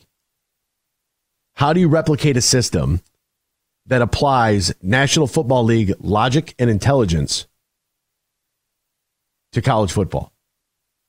How do we come up with a way that we have a set criteria to make a playoff? How do we come up with a way where our scheduling, top to bottom, is vastly improved over what it's been over the last 15 years? Instead of one or two marquee games in the non conference, every game matters. How do you do that? You know, because uh, yes, every game matter in college football. Sure, I mean you you botch one, you lose to an Appalachian State. I've been there, seen it, done it, lived it. Your season's over. You're toast. The only way to come back from that is to literally house everybody and pray to God you were to get in as an at large in this new format. I don't want any more at large bids. We don't need that. What we need is exactly right in front of us. That's what college football needs. College football needs the NFL system. The question is are you willing to be open minded enough to completely change and flip the sport on its head? We'll step aside. Hour three is next. X's and Bros, Michigan Sports Network. The 51 year sportsman's tradition continues. It's Outdoorama at the Suburban Collection Showplace February 22nd through the 25th. Four football fields of outdoor equipment, boats, and activities. Buy your fishing boat from dealers who know how to rig rig 'em right. Meet the lodge operators and guides from Michigan to Africa. Hunting and fishing gear, seminars with guides and pros. Great deals on fishing boats and pontoons. And the lumberjacks are back. Free crossover admission to the cottage and lakefront living show. It's Outdoorama the Suburban Collection Showplace February 22nd through the 25th. Huge here with a reminder that this Friday, 3 until 6, I'm broadcasting statewide from Suburban Collection Showplace in Novi. Outdoorama 2024 is happening this weekend, and you can join me at the Impact Power Sports setup at Outdoorama at Suburban Collection Showplace in Novi. And Lomas Brown will be there on Friday, former Lion, 2 until 4. You can see Lomas Brown's Lions golf cart you could win and meet him at the Impact Power Sports setup at Outdoorama at Suburban Collection Showplace. There's a new player in town. Hi, I'm Herman Moore, Lions All Pro wide receiver, and I'm talking about Eagle Casino and Sports, the real money mobile casino. It's so easy to play. You can go from wager to winner to wallet, just like that. Sign up now and we'll match your deposit up to $1,500. Or you can get a risk free bet up to $1,000. Eagle Casino and Sports. Made in Michigan, made for Michigan. Must be 21 or older in Michigan to play. Hi, I'm Lauren and I work for Meijer. People ask, why do I shop there? It's because I get everything in one stop. Like this week's hottest deals on fresh from Meijer family pack chicken thighs for 149 per pound and blackberries for 99 cents. Plus, I can save even more with M Perks when I shop in store, online, and with every qualifying prescription filled at the Meijer pharmacy. Meijer has all I need in just one stop. Exclusions apply. See all deals in the Meijer app. Huge here for Van Andel Institute Purple Community. Now, they're a grassroots fundraising network powered by the volunteers who support VAI's mission to improve health now and in the future. Learn more at purplecommunity.org. Mercantile Bank is committed to delivering financial solutions that empower businesses to achieve their goals. We take time to understand you and what makes your business unique.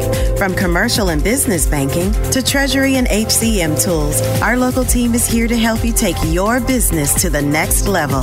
So when you need a financial partner, Merc is here. To learn more, visit us online at mercbank.com slash business. Member FDIC Equal Housing Lender. It's time for Michigan Sports Talk Morning Show, broadcasting live all across the state of Michigan and Northwest Ohio. This is X's and Bros.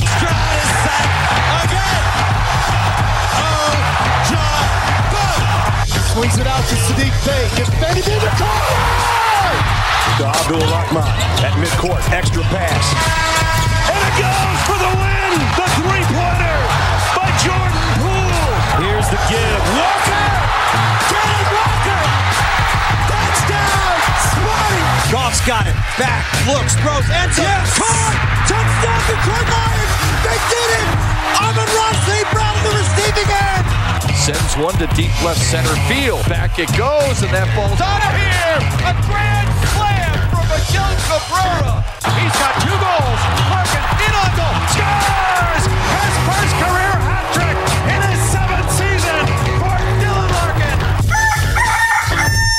Here's your host, Anthony Bellino.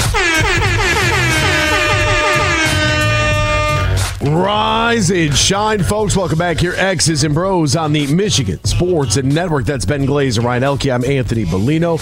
We say good morning to you. We welcome you. We thank you. We appreciate you. And of course, we encourage you. Join the program at any time. Text the keyword sports radio. Send that to 21,000 sports radio to 21000. Our Meijer Supercenter guest line 866 838 4843. That's 866 838 4843. 866 838 huge. We're on Twitter at XB Mornings, Facebook, X's and Bros. And of course, good morning to our television audience as well on BCSN and streaming live on our YouTube and our Facebook pages YouTube, Michigan Sports Network, Facebook, X's and Bros. Find us all individually on Twitter. Ryan Elke is at Ryan L underscore Key, Ben Glaze at the Ben Glaze, and I'm Anthony Bellino at AEC Bellino. Uh, got a message here, AB, like your transfer transfer portal buyout scenario, but why a quarter million for the players?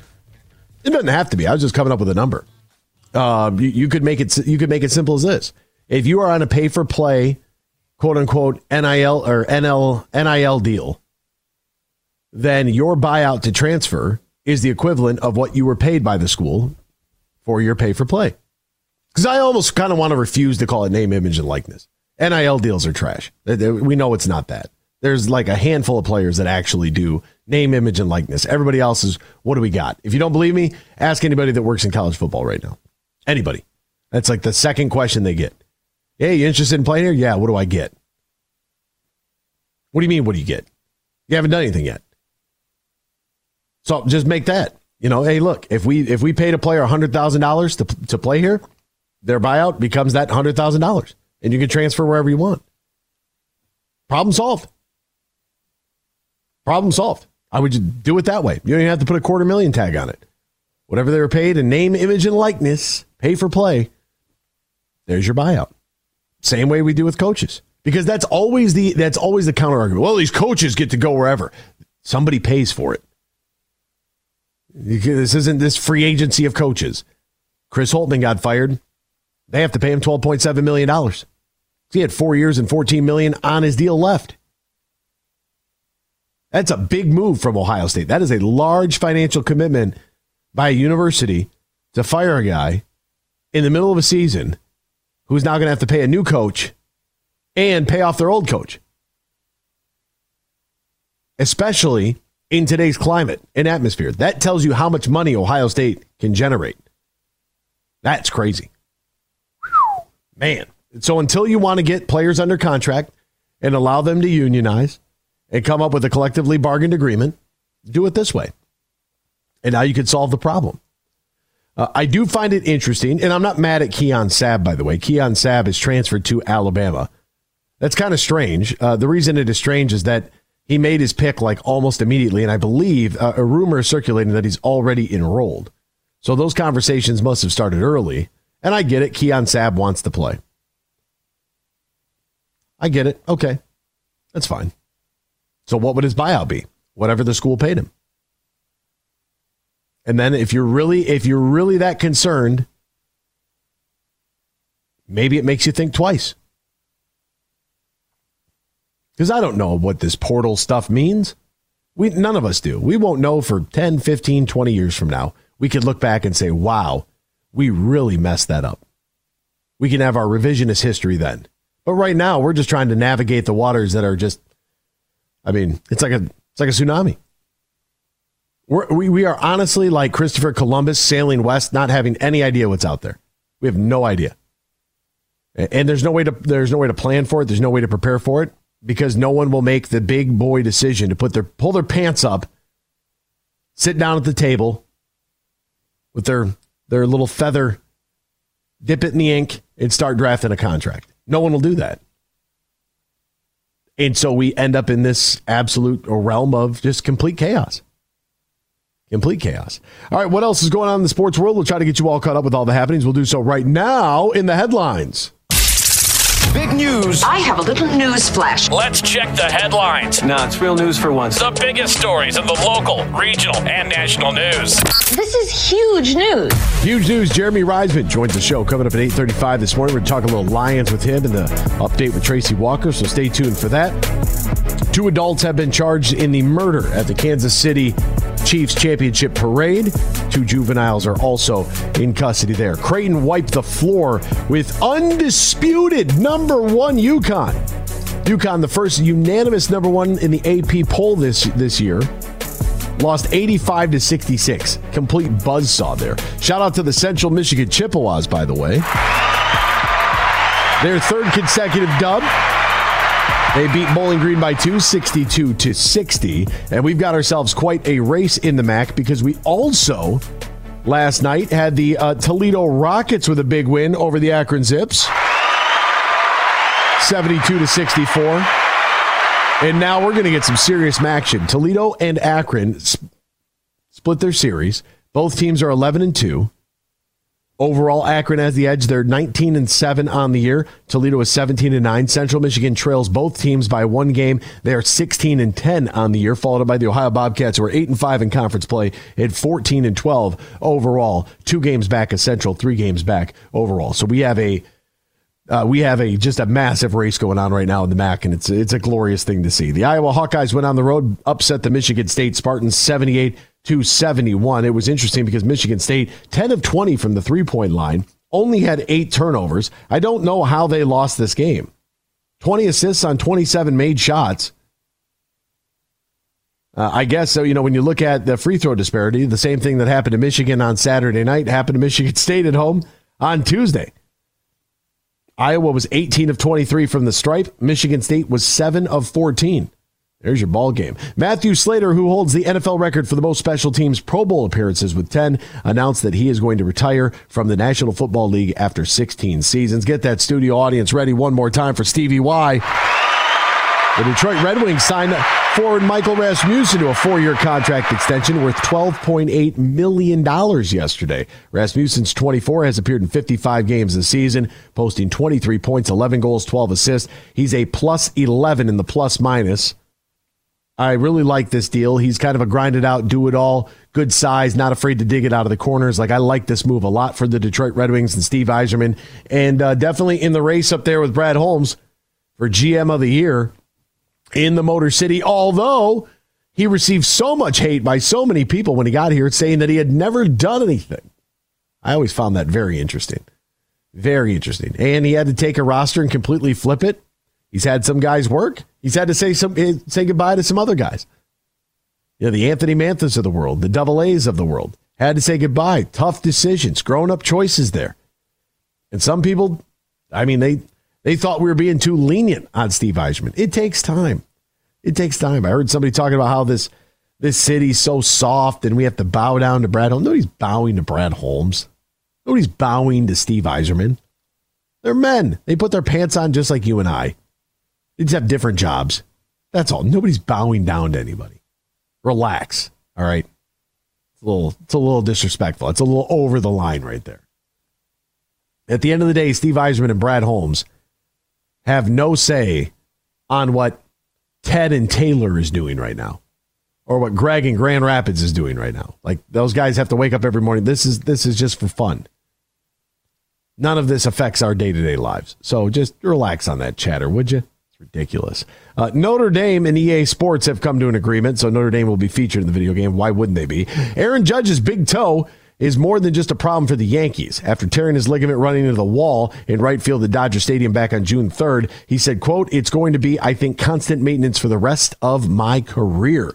We'll step aside when we return. Some good news coming out of spring training for the Detroit Tigers. A great story here. We'll talk about it uh, after the Detroit Lions released their veteran safety and former team captain, uh, Tracy Walker. So we'll get to that story with Jeremy Reisman as well. Don't go anywhere. Keep it locked right here, Michigan Sports Network. It's time to go on the court with Anthony Bellino. It's a new day to celebrate and be free. It's a new day full of action and excitement because it's a new day for winning only at Soaring Eagle Casino and Resort. It's a new day. Visit SoaringEagleCasino.com. The Michigan Wolverines suffered their third consecutive defeat last Saturday night as they fell at home to the Michigan State Spartans 73 to 63. It was the same old, same old for the Maize and Blue as they turned the ball over 22 times, which the Spartans then converted into 27 points. Factor in a 19 to 2 fast break scoring differential. That didn't help Michigan either. And as we've seen throughout the season, those second half scoring droughts have been brutal. But to have a tied ball game at 63 to 63 with seven minutes to play and not get another bucket, well, that's a recipe for disaster. It also gives the green and white rival a clean sweep in the season series. Maybe Michigan can figure it out, but they'll have to do so again tomorrow night without point guard Doug McDaniel on the road at Northwestern at 9 o'clock on FS1. Imagine this winning big at Soaring Eagle. Escape the chills and chase thrills this February with a Winter Escape giveaway. Every Saturday, play for the chance to win a share of $128,000 in premium play and prizes from 5 p.m. to 10 p.m. Then at 11 p.m., two Lucky Access Club members will escape the winter blues with a $10,000 travel voucher. It's the Winter Escape giveaway only at Soaring Eagle Casino and Resort. Your getaway reimagined. Visit SoaringEagleCasino.com for complete rules and details.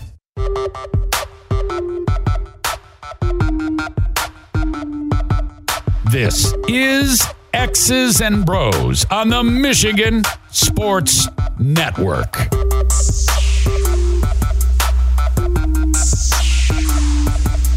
Welcome back here to X's and Bros, Michigan Sports Network. Great to have you riding along with us, no matter who you are, where you are, how you may be listening, all across the great state of Michigan and in Northwest Ohio and worldwide in the IR Radio app. We say good morning to you. We welcome you. We thank you. We appreciate you. And of course, we encourage you. Join the program at any time.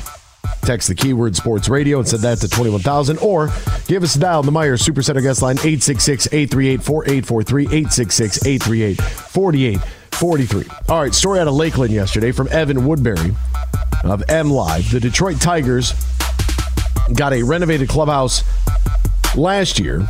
They'll get a new team plane in 2024. Brand new big video board. Bunch of other stuff behind the scenes as well, like the weight room, food, conditioning, all kinds of things. And the reason is because the Tigers chairman and CEO Chris Ilitch laid out all the details as a presentation before uh, Tuesday's spring training workout to the players. This is yesterday. And the players rave reviews. Riley Greene said, quote, he's giving us resources that we need to be comfortable, recover better, really just things we need to win. They're small details, but they mean everything. Greene was one of several players to talk with Ilitch on the field. Javi Baez, Spencer Torkelson. Greene said they talked about the, all the changes he'd seen in a short time within the organization. And the newest change would be ready to fly the club to Chicago for opening day next month. Riley said he's, quote, very excited about that. He really cares about us. He wants us to be comfortable and ready to go. AJ Hinch said it was great to have him here. We'll have him hanging out with all the coaches and the players and just being a part of spring training day. He had a message for the players showing them a lot of the things that are going on in and around Comerica Park, the improvements behind the scenes. It's very impactful to have an owner so invested in these players and us as coaches to give us the best in class. He's an incredible owner. Hinch entering year number four, signed a multi year extension with the club over the winter. And Ilitch has been great from the very beginning. In my experience, if you work with him, he wants you to do your job and he lets you do your job. He gives us great support. He's in lockstep with what we're trying to accomplish. He wants to bring a winner, get back to winning ways here in Detroit. He sets the standard and he's been super supportive. Now, this goes all the way down to like the shower heads, if you will. They replaced the shower heads, redid the bathrooms. Across the board, this is the little things in life making the biggest difference, right? So we see all the time facilities in in the collegiate realm, right? Because that used to be a huge recruiting tool, right? You know, Clemson put in a slide for God's sakes. Why do you need a slide? Who do you need a slide? I don't know. Is it aesthetically pleasing to instead of go down the stairs, you can just take the slide? they're kids. You're a 17 year old, like, yeah, I'm going to hop on the slide. I'd probably go on the slide right now at my age. Why not? It's there. Might as well have some fun with it. And so when you look at the reinvestment here into Comerica Park, which, you know, some people have talked about, like, oh, they got to, you know, they got to change the screens in there. Okay, for the fans' perspective. All right, we don't need a new building. Well, you know, coming up, this stadium's going to be kind of old. Everything gets old. You and I are old. Like it happens. So what can you do? Take care of it the best that you can right now. Do it right now. Invest in the team and invest in the things that are going to make the team as comfortable as possible. So they changed the shower heads. They got a new team plane. All of it. Let's get to the Meijer Supercenter guest line. That's where we find who is this? Matt is on the line. Wants to talk college football playoff. All right. Good morning, Matt. How are you? I am excellent. Beautiful spring day. So almost spring. we're right, we're right there. We're getting closer. yeah, right. Well, 50 degrees today, or you know that's spring. So take it. This As- whole NIL thing we've got going on on restructuring and whatnot. I think you're you are hitting a lot of key points where we're headed, and it's going to take time. But you know, it, the whole thing is being blown up. Um, and there are going to be a lot of things that come into play here. And I agree with you about whittling it down to what the consumer wants to see. The consumer doesn't want to see Vanderbilt playing somebody. Um, they want to see quality. And how to get quality is have quality players, and that is limited to whatever the number of schools it is. Um, and I do think there will be some things that you can take away from the NFL with things like a salary cap, uh, from Major League Soccer, the EPL, like you said, when they have transfer fees. If a player wants to go from school A to school B, it's going to cost school A to get them. And you know, there's already, I guess, uh, the what is up with the union, the players' union, uh, which I think is going to become another. You know, there's going to have to be representation, just like they do in all the major sports, professional sports, and then it's going to come down to your networks paying more and more money. Well, we know that uh, as of right now, we don't have a players' union. Uh, so we, we know we don't have that. We know that there is a uh, speculative $1.3 billion per year contract for the college football playoff alone that is in agreement in principle between ESPN and the college football playoff, which runs college football. It's not the NCAA. So that's a right. That, That's a that's that's clarity. I like the transfer fee idea. I also like the buyout idea because I, I think that what we have here is we have a shift of college football that went from amateur athletics to professional athletics, and it went in this transition overnight. And while we could have gotten ahead of it, we didn't. And because we didn't, what happened was is we created a, basically a power vacuum. Uh, you see it happen all the time in the geopolitical landscape, right? When country A is in country B, and then up and you know up and leaves in the middle of nowhere, and then country B is just ran by you know a bunch of yahoos. That's exactly what we have. Uh, that's what we've done here in college sports. And so the best way to fix this is to basically approach college football as if it is a professional sport, right? Because that's the, that's the direction we're going. I wish oh, it was still an oh, yeah. amateur amateur athletics. I still think there's value there, but I am I am the old guard, my friend. I am I'm going next to the Tyrannosaurus Rex. Yeah, me too. I mean, I I one side of me goes back to my youth and you know watching New Year's Day football and just being so so excited for that to see how it played out and then wait for the vote. Um, on the other hand, I love seeing the playoff. I mean, I just love it. I don't care who is in it. It is with college football and the amount of money that is generated, and that, you know, just like you said, one point something billion just for the college football playoff. That doesn't include your normal season. Um, and I don't know how many years it will take for football to depart from the NCAA and that's going to be the sticky wicket of figuring out how to do that. And then, you know, the other sports too, it, it, it just, it's a mess. If you were trying to create a business model for this and present it, it would be difficult. Oh, I got it. I got it for you, Matt. I, I've got the business model. We have a product that sells that the consumer wants, which is college football. And college football is already separated from the NCAA. So you just break it off all, all in its entirety. And if uh, rowing and golf and uh, ice hockey and all of these other sports and, and basketball, if they want to try to do the same, by all means, good luck. I wish you the best. Uh, some will yeah, survive think, and, and some will not.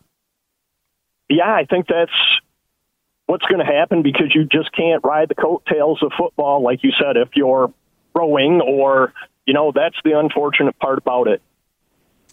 Yeah, and football's been picking up the tab for the entire athletic department uh, for years, right. For years, and that's across the board. Like without, I mean, look at the MAC schools; they need that ESPN uh, midweek action deal. As terrible as it is for the fans, it's huge for the schools. I mean, they they absolutely have to have it. Like there's no no doubt about it. Matt, we got to hit the break, man. But I appreciate the call. Thanks for listening Thanks, to us, partner. We'll be right back. Jeremy Reisman joins us next. We'll talk actual pro football, NFL, the Detroit Lions, what's going on with Tracy Walker. We'll get into all that, and I'll dive back into this Tiger story uh, tomorrow morning. But let's get to Jeremy Reisman first, next here on X's and Bros on the Michigan Sports Network. Save big on fuel with M Perks. Earn points on your Meijer purchases in store and online. Then use your points to claim a fuel reward and save up to $1 off per gallon of gas at Meijer. Claim your M Perks fuel rewards in the Meijer app and ID at the pump to save. Plus, earn points for qualifying Meijer Express purchases and look for exclusive Meijer Express offers. Download the Meijer app to sign up or see Meijer.com to learn more. 10 cents to $1 off per gallon based on points earned. Exclusions apply. Not valid in Wisconsin. Max 30 gallons. Mercantile Bank is committed to delivering financial solutions that empower businesses to achieve their goals. We take time to understand you and what makes your business unique. From commercial and business banking to treasury and HCM tools, our local team is here to help you take your business to the next level. So when you need a financial partner, Merc is here. To learn more, visit us online at mercbank.com slash business. Member FDIC Equal Housing Lender. The Freddie the Pizza Man Foundation is dedicated to providing support to families and Michigan schools touched by autism. We invite you to join us in supporting these families and schools by making a donation at FreddieThePizzaMan.com. With your donation, you can help provide essential resources that can make a real impact. Visit FreddieThePizzaMan.com to make a donation and to learn more about the foundation's mission. That's F R E D I, thepizzaman.com. Together, we can make a difference. Van Andel Institute Purple Community is a grassroots fundraising network powered by the dedicated volunteers who support VAI's mission to improve human health now and in the future. When you raise funds through the Van Andel Institute Purple Community, 100% of the proceeds go directly to the Institute's research into diseases like cancer and Parkinson's, as well as VAI's science education programs. Learn how you can get involved at purplecommunity.org. You're listening to Michigan Statewide Morning Show, X's and Bros, right here on the Michigan Sports Network. Welcome back here to X's and Bros on the Michigan Sports Network. Ben Glaze, Ryan Elke, Anthony Bellino, all joining you. Join us now on the horn covering the Detroit Lions for our friends over at Pride of Detroit. Our good friend Jeremy Reisman. Find him on Twitter at DetroitOnLion, and of course, always be sure to read Pride of Detroit every morning for the uh, for the latest and greatest in Detroit Lions news. Jeremy, my man, good morning to you. How are you? How's life? How are things, partner? Doing great, Anthony. How are you doing, buddy? Uh, I'm I'm doing well. You know, I fixed the transfer portal early this morning. You know, just a, just a typical Wednesday here uh, on the show, man. So it's great to have you with us. And uh, and of course, yesterday Tracy Walker puts out that social media post, and we all knew that the writing was on the wall at that point. Let let's dive right into the biggest news of the day yesterday for the Lions. They decide to part ways with Tracy Walker. In your estimation, what what was the leading factor in this?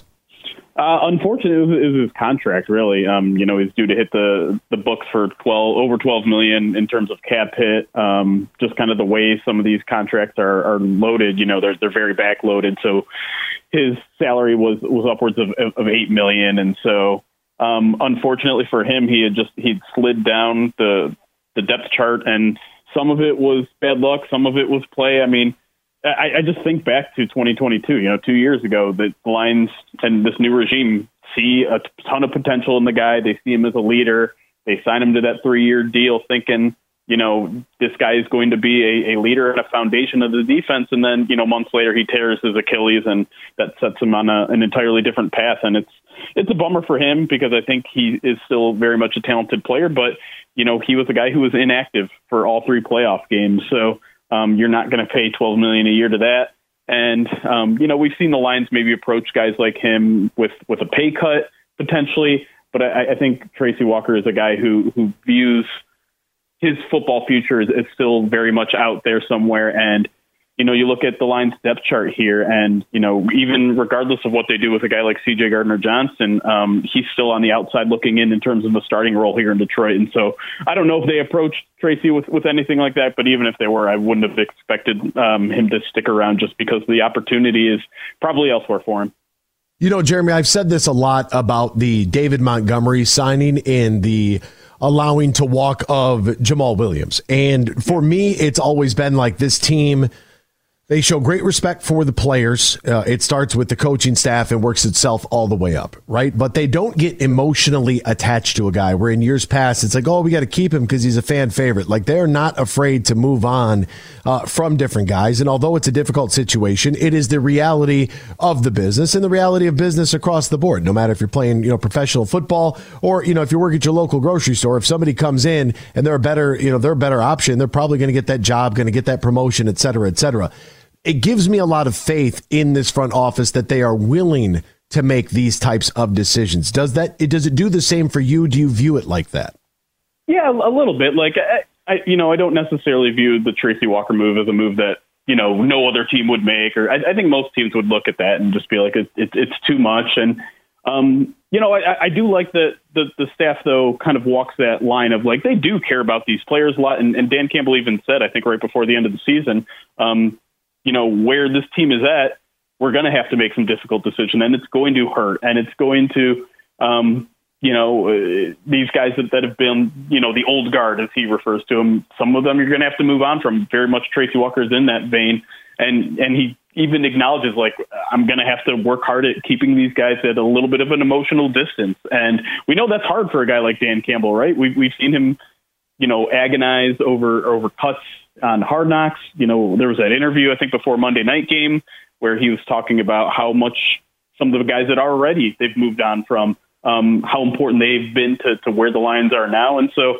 I like I like a, a front office who will have an emotion, emotional attachment to these players and and you know, understand the, the struggle that they're going through, but at the same time aren't afraid to, yeah, like you said, make some of these decisions that are going to be tough, that, that are going to be saying goodbye to the hardworking guys of this team because you have to treat this as a business if you're going to succeed at times. And players know that too. And I think there, there might be some guys here and there that, that get frustrated or, you know, look at back at management think they they mishandled certain situations, but I think for the most part, you have very understanding players. Uh, I think we don't give them enough credit for un- their understanding of this is a business. I'm not sure this didn't blindside Tracy Walker. He probably wasn't happy with how he was treated in his last year in terms of being a backup, in terms of being benched for guys like Ifeatu Melifonwu, but he certainly understands it. And so I think you saw it in his Instagram message, right? Like he was very respectful to the Lions. He had that, um, you know, thanked a lot of people inside and outside the organization. So yeah, I think the Lions are walking that line of being respectful, but not letting it impact their decisions.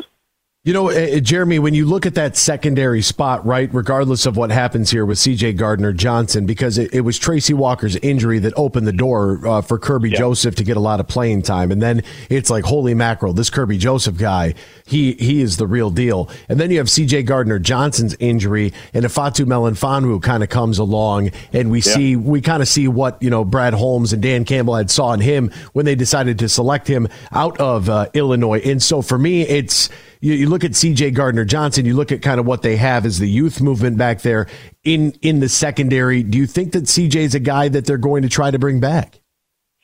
I mean, they might approach him about it, but I, I'm just having a hard time kind of viewing, uh, and you know, him being the kind of guy that wants to come back. Not not that he didn't enjoy his time here, not that he doesn't have a good relationship with Aaron Glenn, but we we heard his kind of level of frustration when he worked his butt off to to get back from that that big injury that will end would end most people's season. He comes all the way back, and then he comes to a rotational role, and he wasn't afraid to say it to the media, like he wasn't okay with that. Um, he he thought it was a little bit of dis, disrespect that he worked all his way back to just play, you know, forty percent of the snaps. And looking forward, that's kind of the role that you'd expect of him going forward. I know he's a very talented player and um, a, a hard worker, and and and brings a little bit of edge that I think the the defense needs, but I think Ifeatu Melifonwu and Kerby Joseph are kind of the foundations of what they want to be at safety right now. So, I, I you know, given the pride that, that he has, CJ Gardner Johnson, I, I think he's going to be looking for a bigger opportunity elsewhere, just kind of like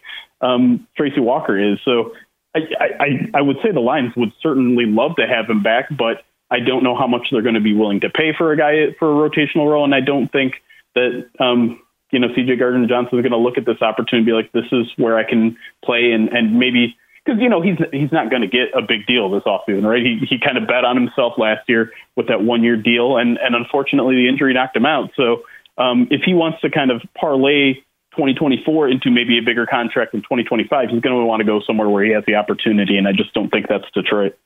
And it's interesting to me that both Ifeatu Melifonwu out of Syracuse and Kerby Joseph out of, out of Illinois, both the round three selections. So just something yeah. to keep your keep your eye on. You know, a couple of guys who you know you think about the later rounds, and we, we all kind of you know clamor and foam at the mouth over the first rounder, and, and it's a much different draft coming up with the 29th pick, right? Not picking in the top 10 right. or or in that neighborhood is going to be kind of weird uh, for our fan base, but hopefully it's something we can get used to. So when you look at this secondary group, at what point on the priority list for your offseason season, uh, Jeremy, are where do you have kind of secondary, whether it's a, a number one corner, whether it's depth at that position, uh, do you want to add another safety? Like, where, where, where, what's the priority list for you as far as offseason necessities for this club? Yeah, for me, outside corner is number one need, and it's it's not even particularly close. I think it's the one spot where they cannot go into 2024 without an addition. You know, I know people want another edge opposite Aidan, and I know that people want maybe interior defensive line help, but they have bodies there at least that can play. Like Josh Paschal might be your starter next year. He's he's a guy that's still developing. Um, you have Alim McNeill. You could bring back a guy like Benito Jones um, to help you know stop the run, which they were really good at last year. But at corner, there's just there is no current answers there, and um, to me, that's that's the position you got to hit hard immediately. Um, you can't. I, I don't think this team should go into the draft without adding at least a starting level talent because you never know if the guy that you want in the draft is going to fall to you. So like there can't be there needs to be a plan A, B, and C at outside corner and and I wouldn't be surprised to see the Lions add two or three guys at that position just because you know what they did last year unfortunately didn't work out. They they tried. They they certainly hit it hard and they got a guy in Brian Branch that, you know, can play the nickel pretty well, but outside corner is just it's it needs a lot of help and they need to make sure they don't go into the draft absolutely having to have someone because that's the way you you waste draft resources. If you're like, if we didn't finish, you know, uh, getting a, a, a starting level guy in free agency, well then suddenly we're going to have to be over aggressive to make sure we get our guy, and that that's just not what Brad Holmes has done in the past. That's not good general managing in general. So um, I think that's that's the key. And then yeah, I think you look at that safety room right now, and, and now you you have two starters you're going to need some backup. You're going to need some depth there, and whether that's getting a guy in the draft or getting some, you know, guys who have maybe veteran experience. It's a pretty young room there, um, but maybe isn't playing at a starting level position. I think that's kind of a sneaky need as well because yeah, we've we've seen what in the past three or four years, a starting safety has been knocked out for um, a pretty significant amount of time. Um, they're a hard hitting group, right? There's a lot of violent collisions in the secondary, so you want to make sure you have depth there. And the line sometimes like to play three safeties at the same time, so um, that's a pretty high on the priority list as well, but maybe a little bit further behind like guard and and maybe an edge guy. But um, safety is definitely, I would say, probably still top five or six need for this team. You know, Jeremy, it's interesting there. So uh, paraphrasing or trying to, you know, because I, I, think that's, I, I, think you made a really good point. If I'm understanding it correctly, you have to address that position in free agency so that you don't hamstring your, yourself yep. for the upcoming draft, so that you absolutely have to draft a position of need where you can go get what you assume would be the best player available. Am I correct there? Oh yeah, absolutely. That's okay. kind of always been my my viewpoint of free agency is you want to cover as many needs as possible in free agency so that you have freedom to kind of do whatever you want in the draft and get the guys you want. I mean, we all know Brad Holmes doesn't pay that much attention to positional need. We we know he doesn't necessarily pay that much uh, attention to positional value, right? It's just getting guys that that fit what they want. They're you know the culture setters there. So if he can go into the draft and, and, sit there at 29 and just be like, I don't care what position it is. We just want one of those guys that's a Dan Campbell guy, that's a gritty guy we'll take him. And that's what he's done for, through the first three years. It hasn't necessarily been a, a very needs based draft. And you, you saw that with, with running back and linebacker in the first round last year, right? They had D'Andre Swift, they had, um, you know, Alex Anzalone and, and had that breakout year from, uh, Malcolm Rodriguez. So they didn't need a linebacker. They didn't need a running back, but they found guys that they liked because they had filled most of their other needs in free agency. So that's what I expect them to do again this year.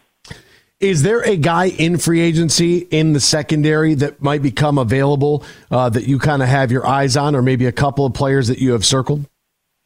Yeah, I mean, it, it all depends on how uh, how aggressive Brad Holmes is going to be, and, and that's still kind of a, a, question of, you know, now that the team is in a better place, does he crank up the uh, aggressiveness? That we saw him go pretty aggressive. You know, I would say maybe like a seven or or six out of ten last year in, in getting Cameron Sutton? Does he go for now like the top tier guys like Jaylon Johnson? I, I think Jaylon Johnson is, is, an outstanding player, and I think he's kind of my white whale this offseason. But I just I don't know if Brad Holmes uh, is going to go that far. It, it doesn't seem like it's his mo. But again, we're kind of entering a different phase of general managing for him. So you know, it could be him. It could be, you know, a lot of people like the idea of, of bringing Stephon Gilmore to, to, to kind of um, you know, provide a veteran presence, play with his brother there with, with Stephon Gilmore. Um, I, I'm not opposed to that, although, you know, adding a 33 or, or however old he is, uh, cornerback isn't exactly um, bringing a ton of youth. And I think that's certainly the point in which a lot of players,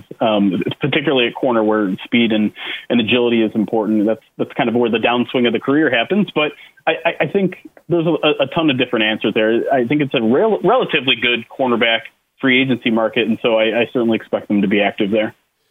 Am I crazy now uh, to think that you know there might be a guy out there at wide receiver in free agency? He might have a hefty price tag, but it might be worth it. Am I crazy to look at Mike Evans? And I don't do this, Jeremy. I do not do this. I don't look. Hey, well, you know, wide receivers to me are like icing on the cake. If you go out there, we've seen it happen with the Lions in years past. You had what Calvin Johnson and Roy Williams. Like just because you got a bunch of big receivers does not necessarily mean you're going to win any football games. And there's a hefty price tag to pay for a guy like a Mike Evans? Is this worth even looking at? Is it worth even thinking about?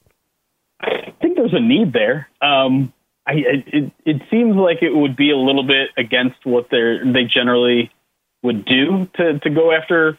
You know, I'm, I'm not sure how old he is, but he, he's I think he's in his 30s now, right? Yeah, I think he's um, 30. Yeah, so I mean, maybe I, I, I'm I'm definitely of the viewpoint in which I can't rule anything out with Brad Holmes because he's been a little bit unpredictable every year. Um, but I, I guess that probably isn't the route I would go. I mean, college wide receivers have gotten to be so good now that you know they're a little bit more of a pro style offense. Um, now, now that the NFL has kind of more adopted a, a spread college type of offense, a lot of these guys can come in and, and, and make a big difference immediately. And so I kind of think that would be the more savvy route. I think you can get starting level talent in day one or day two of, of this particular draft as well. So, I mean, it's possible if, if, if Brad Holmes kind of want to make kind of wants to make like a, a one year run here. I, I, I imagine you're probably not signing Mike Evans to that long of a of a deal.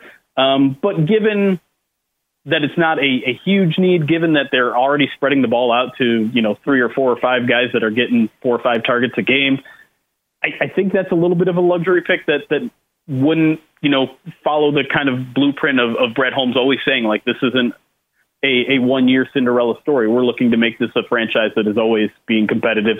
That feels like a little bit of a short term move that might be a little bit too pricey for him.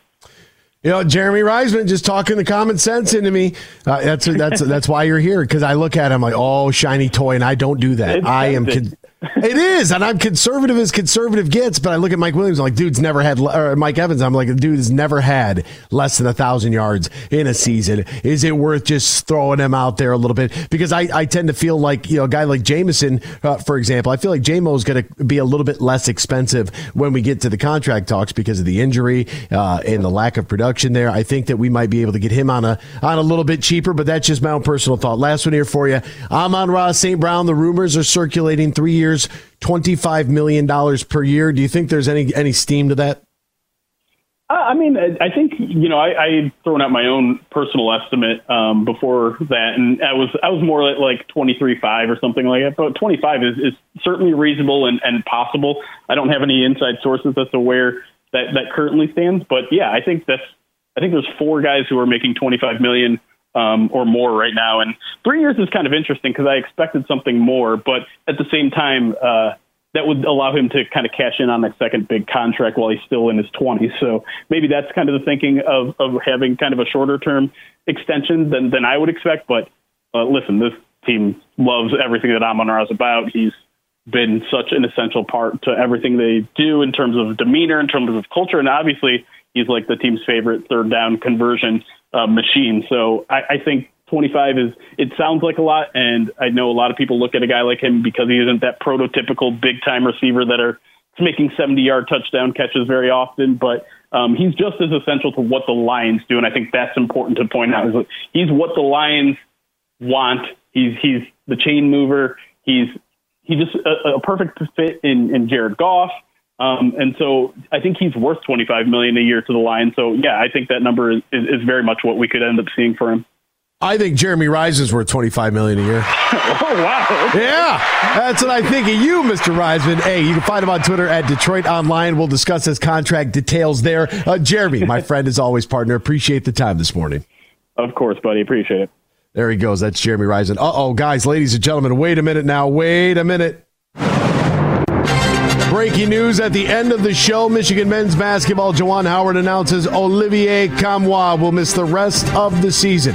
After undergoing surgery on his left wrist, he's expected to have a three to four month timetable for recovery. Olivier Nkamhoua done for the year. Ugh. That's not good. That's all we got. We'll see you tomorrow. Same time, same place. X's and Bros, Michigan Sports Network.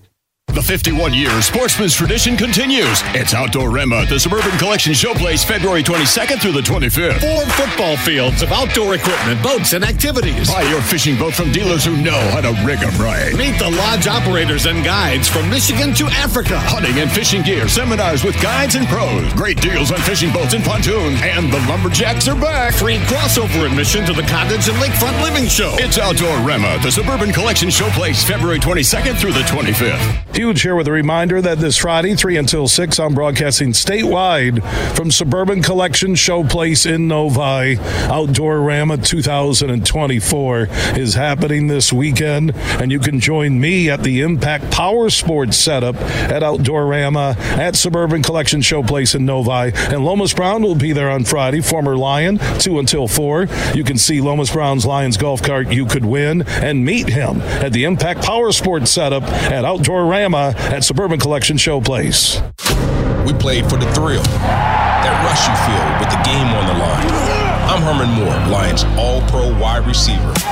Now, with Eagle Casino and Sports, the new sportsbook app from Soaring Eagle, anywhere I'm at, I'm still in the game. Sign up now and get up to $1,000. That's right, up to $1,000 for a risk free bet on your next favorite underdog, parlay, or prop. Eagle Casino and Sports. Made in Michigan, made for Michigan. Must be 21 or older in Michigan to play. Hi, I'm Lauren, and I work for Meijer. People ask, why do I shop there? It's because I get everything in one stop. Like this week's hottest deals on fresh from Meijer family pack chicken thighs for 149 per pound and blackberries for 99 cents. Plus, I can save even more with M Perks when I shop in store, online, and with every qualifying prescription filled at the Meijer pharmacy. Meijer has all I need in just one stop. Exclusions apply. See all deals in the Meijer app. Roast Umber is a farm direct coffee sourced from Central American farmers and roasted in Grand Rapids. And also, the Nitro Cold Brew Coffee is a convenient and healthy option for energy with no sugar additives. Look for it at your local retailer or at roastumber.com. Merck Perks from Mercantile Bank is here. Merck Perks checking has all you need to plan your busy lifestyle. Travel services for hotels, airfare, and cruises, cash back rewards, and even savings on prescriptions, eyewear, and dental work.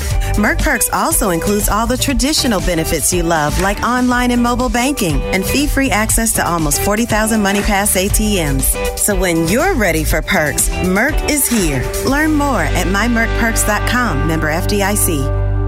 Huge here. AB's doing a heck of a job, and I'm ready to drop some huge opinions about what he's talking about later today at 3 on the Michigan Sports Network.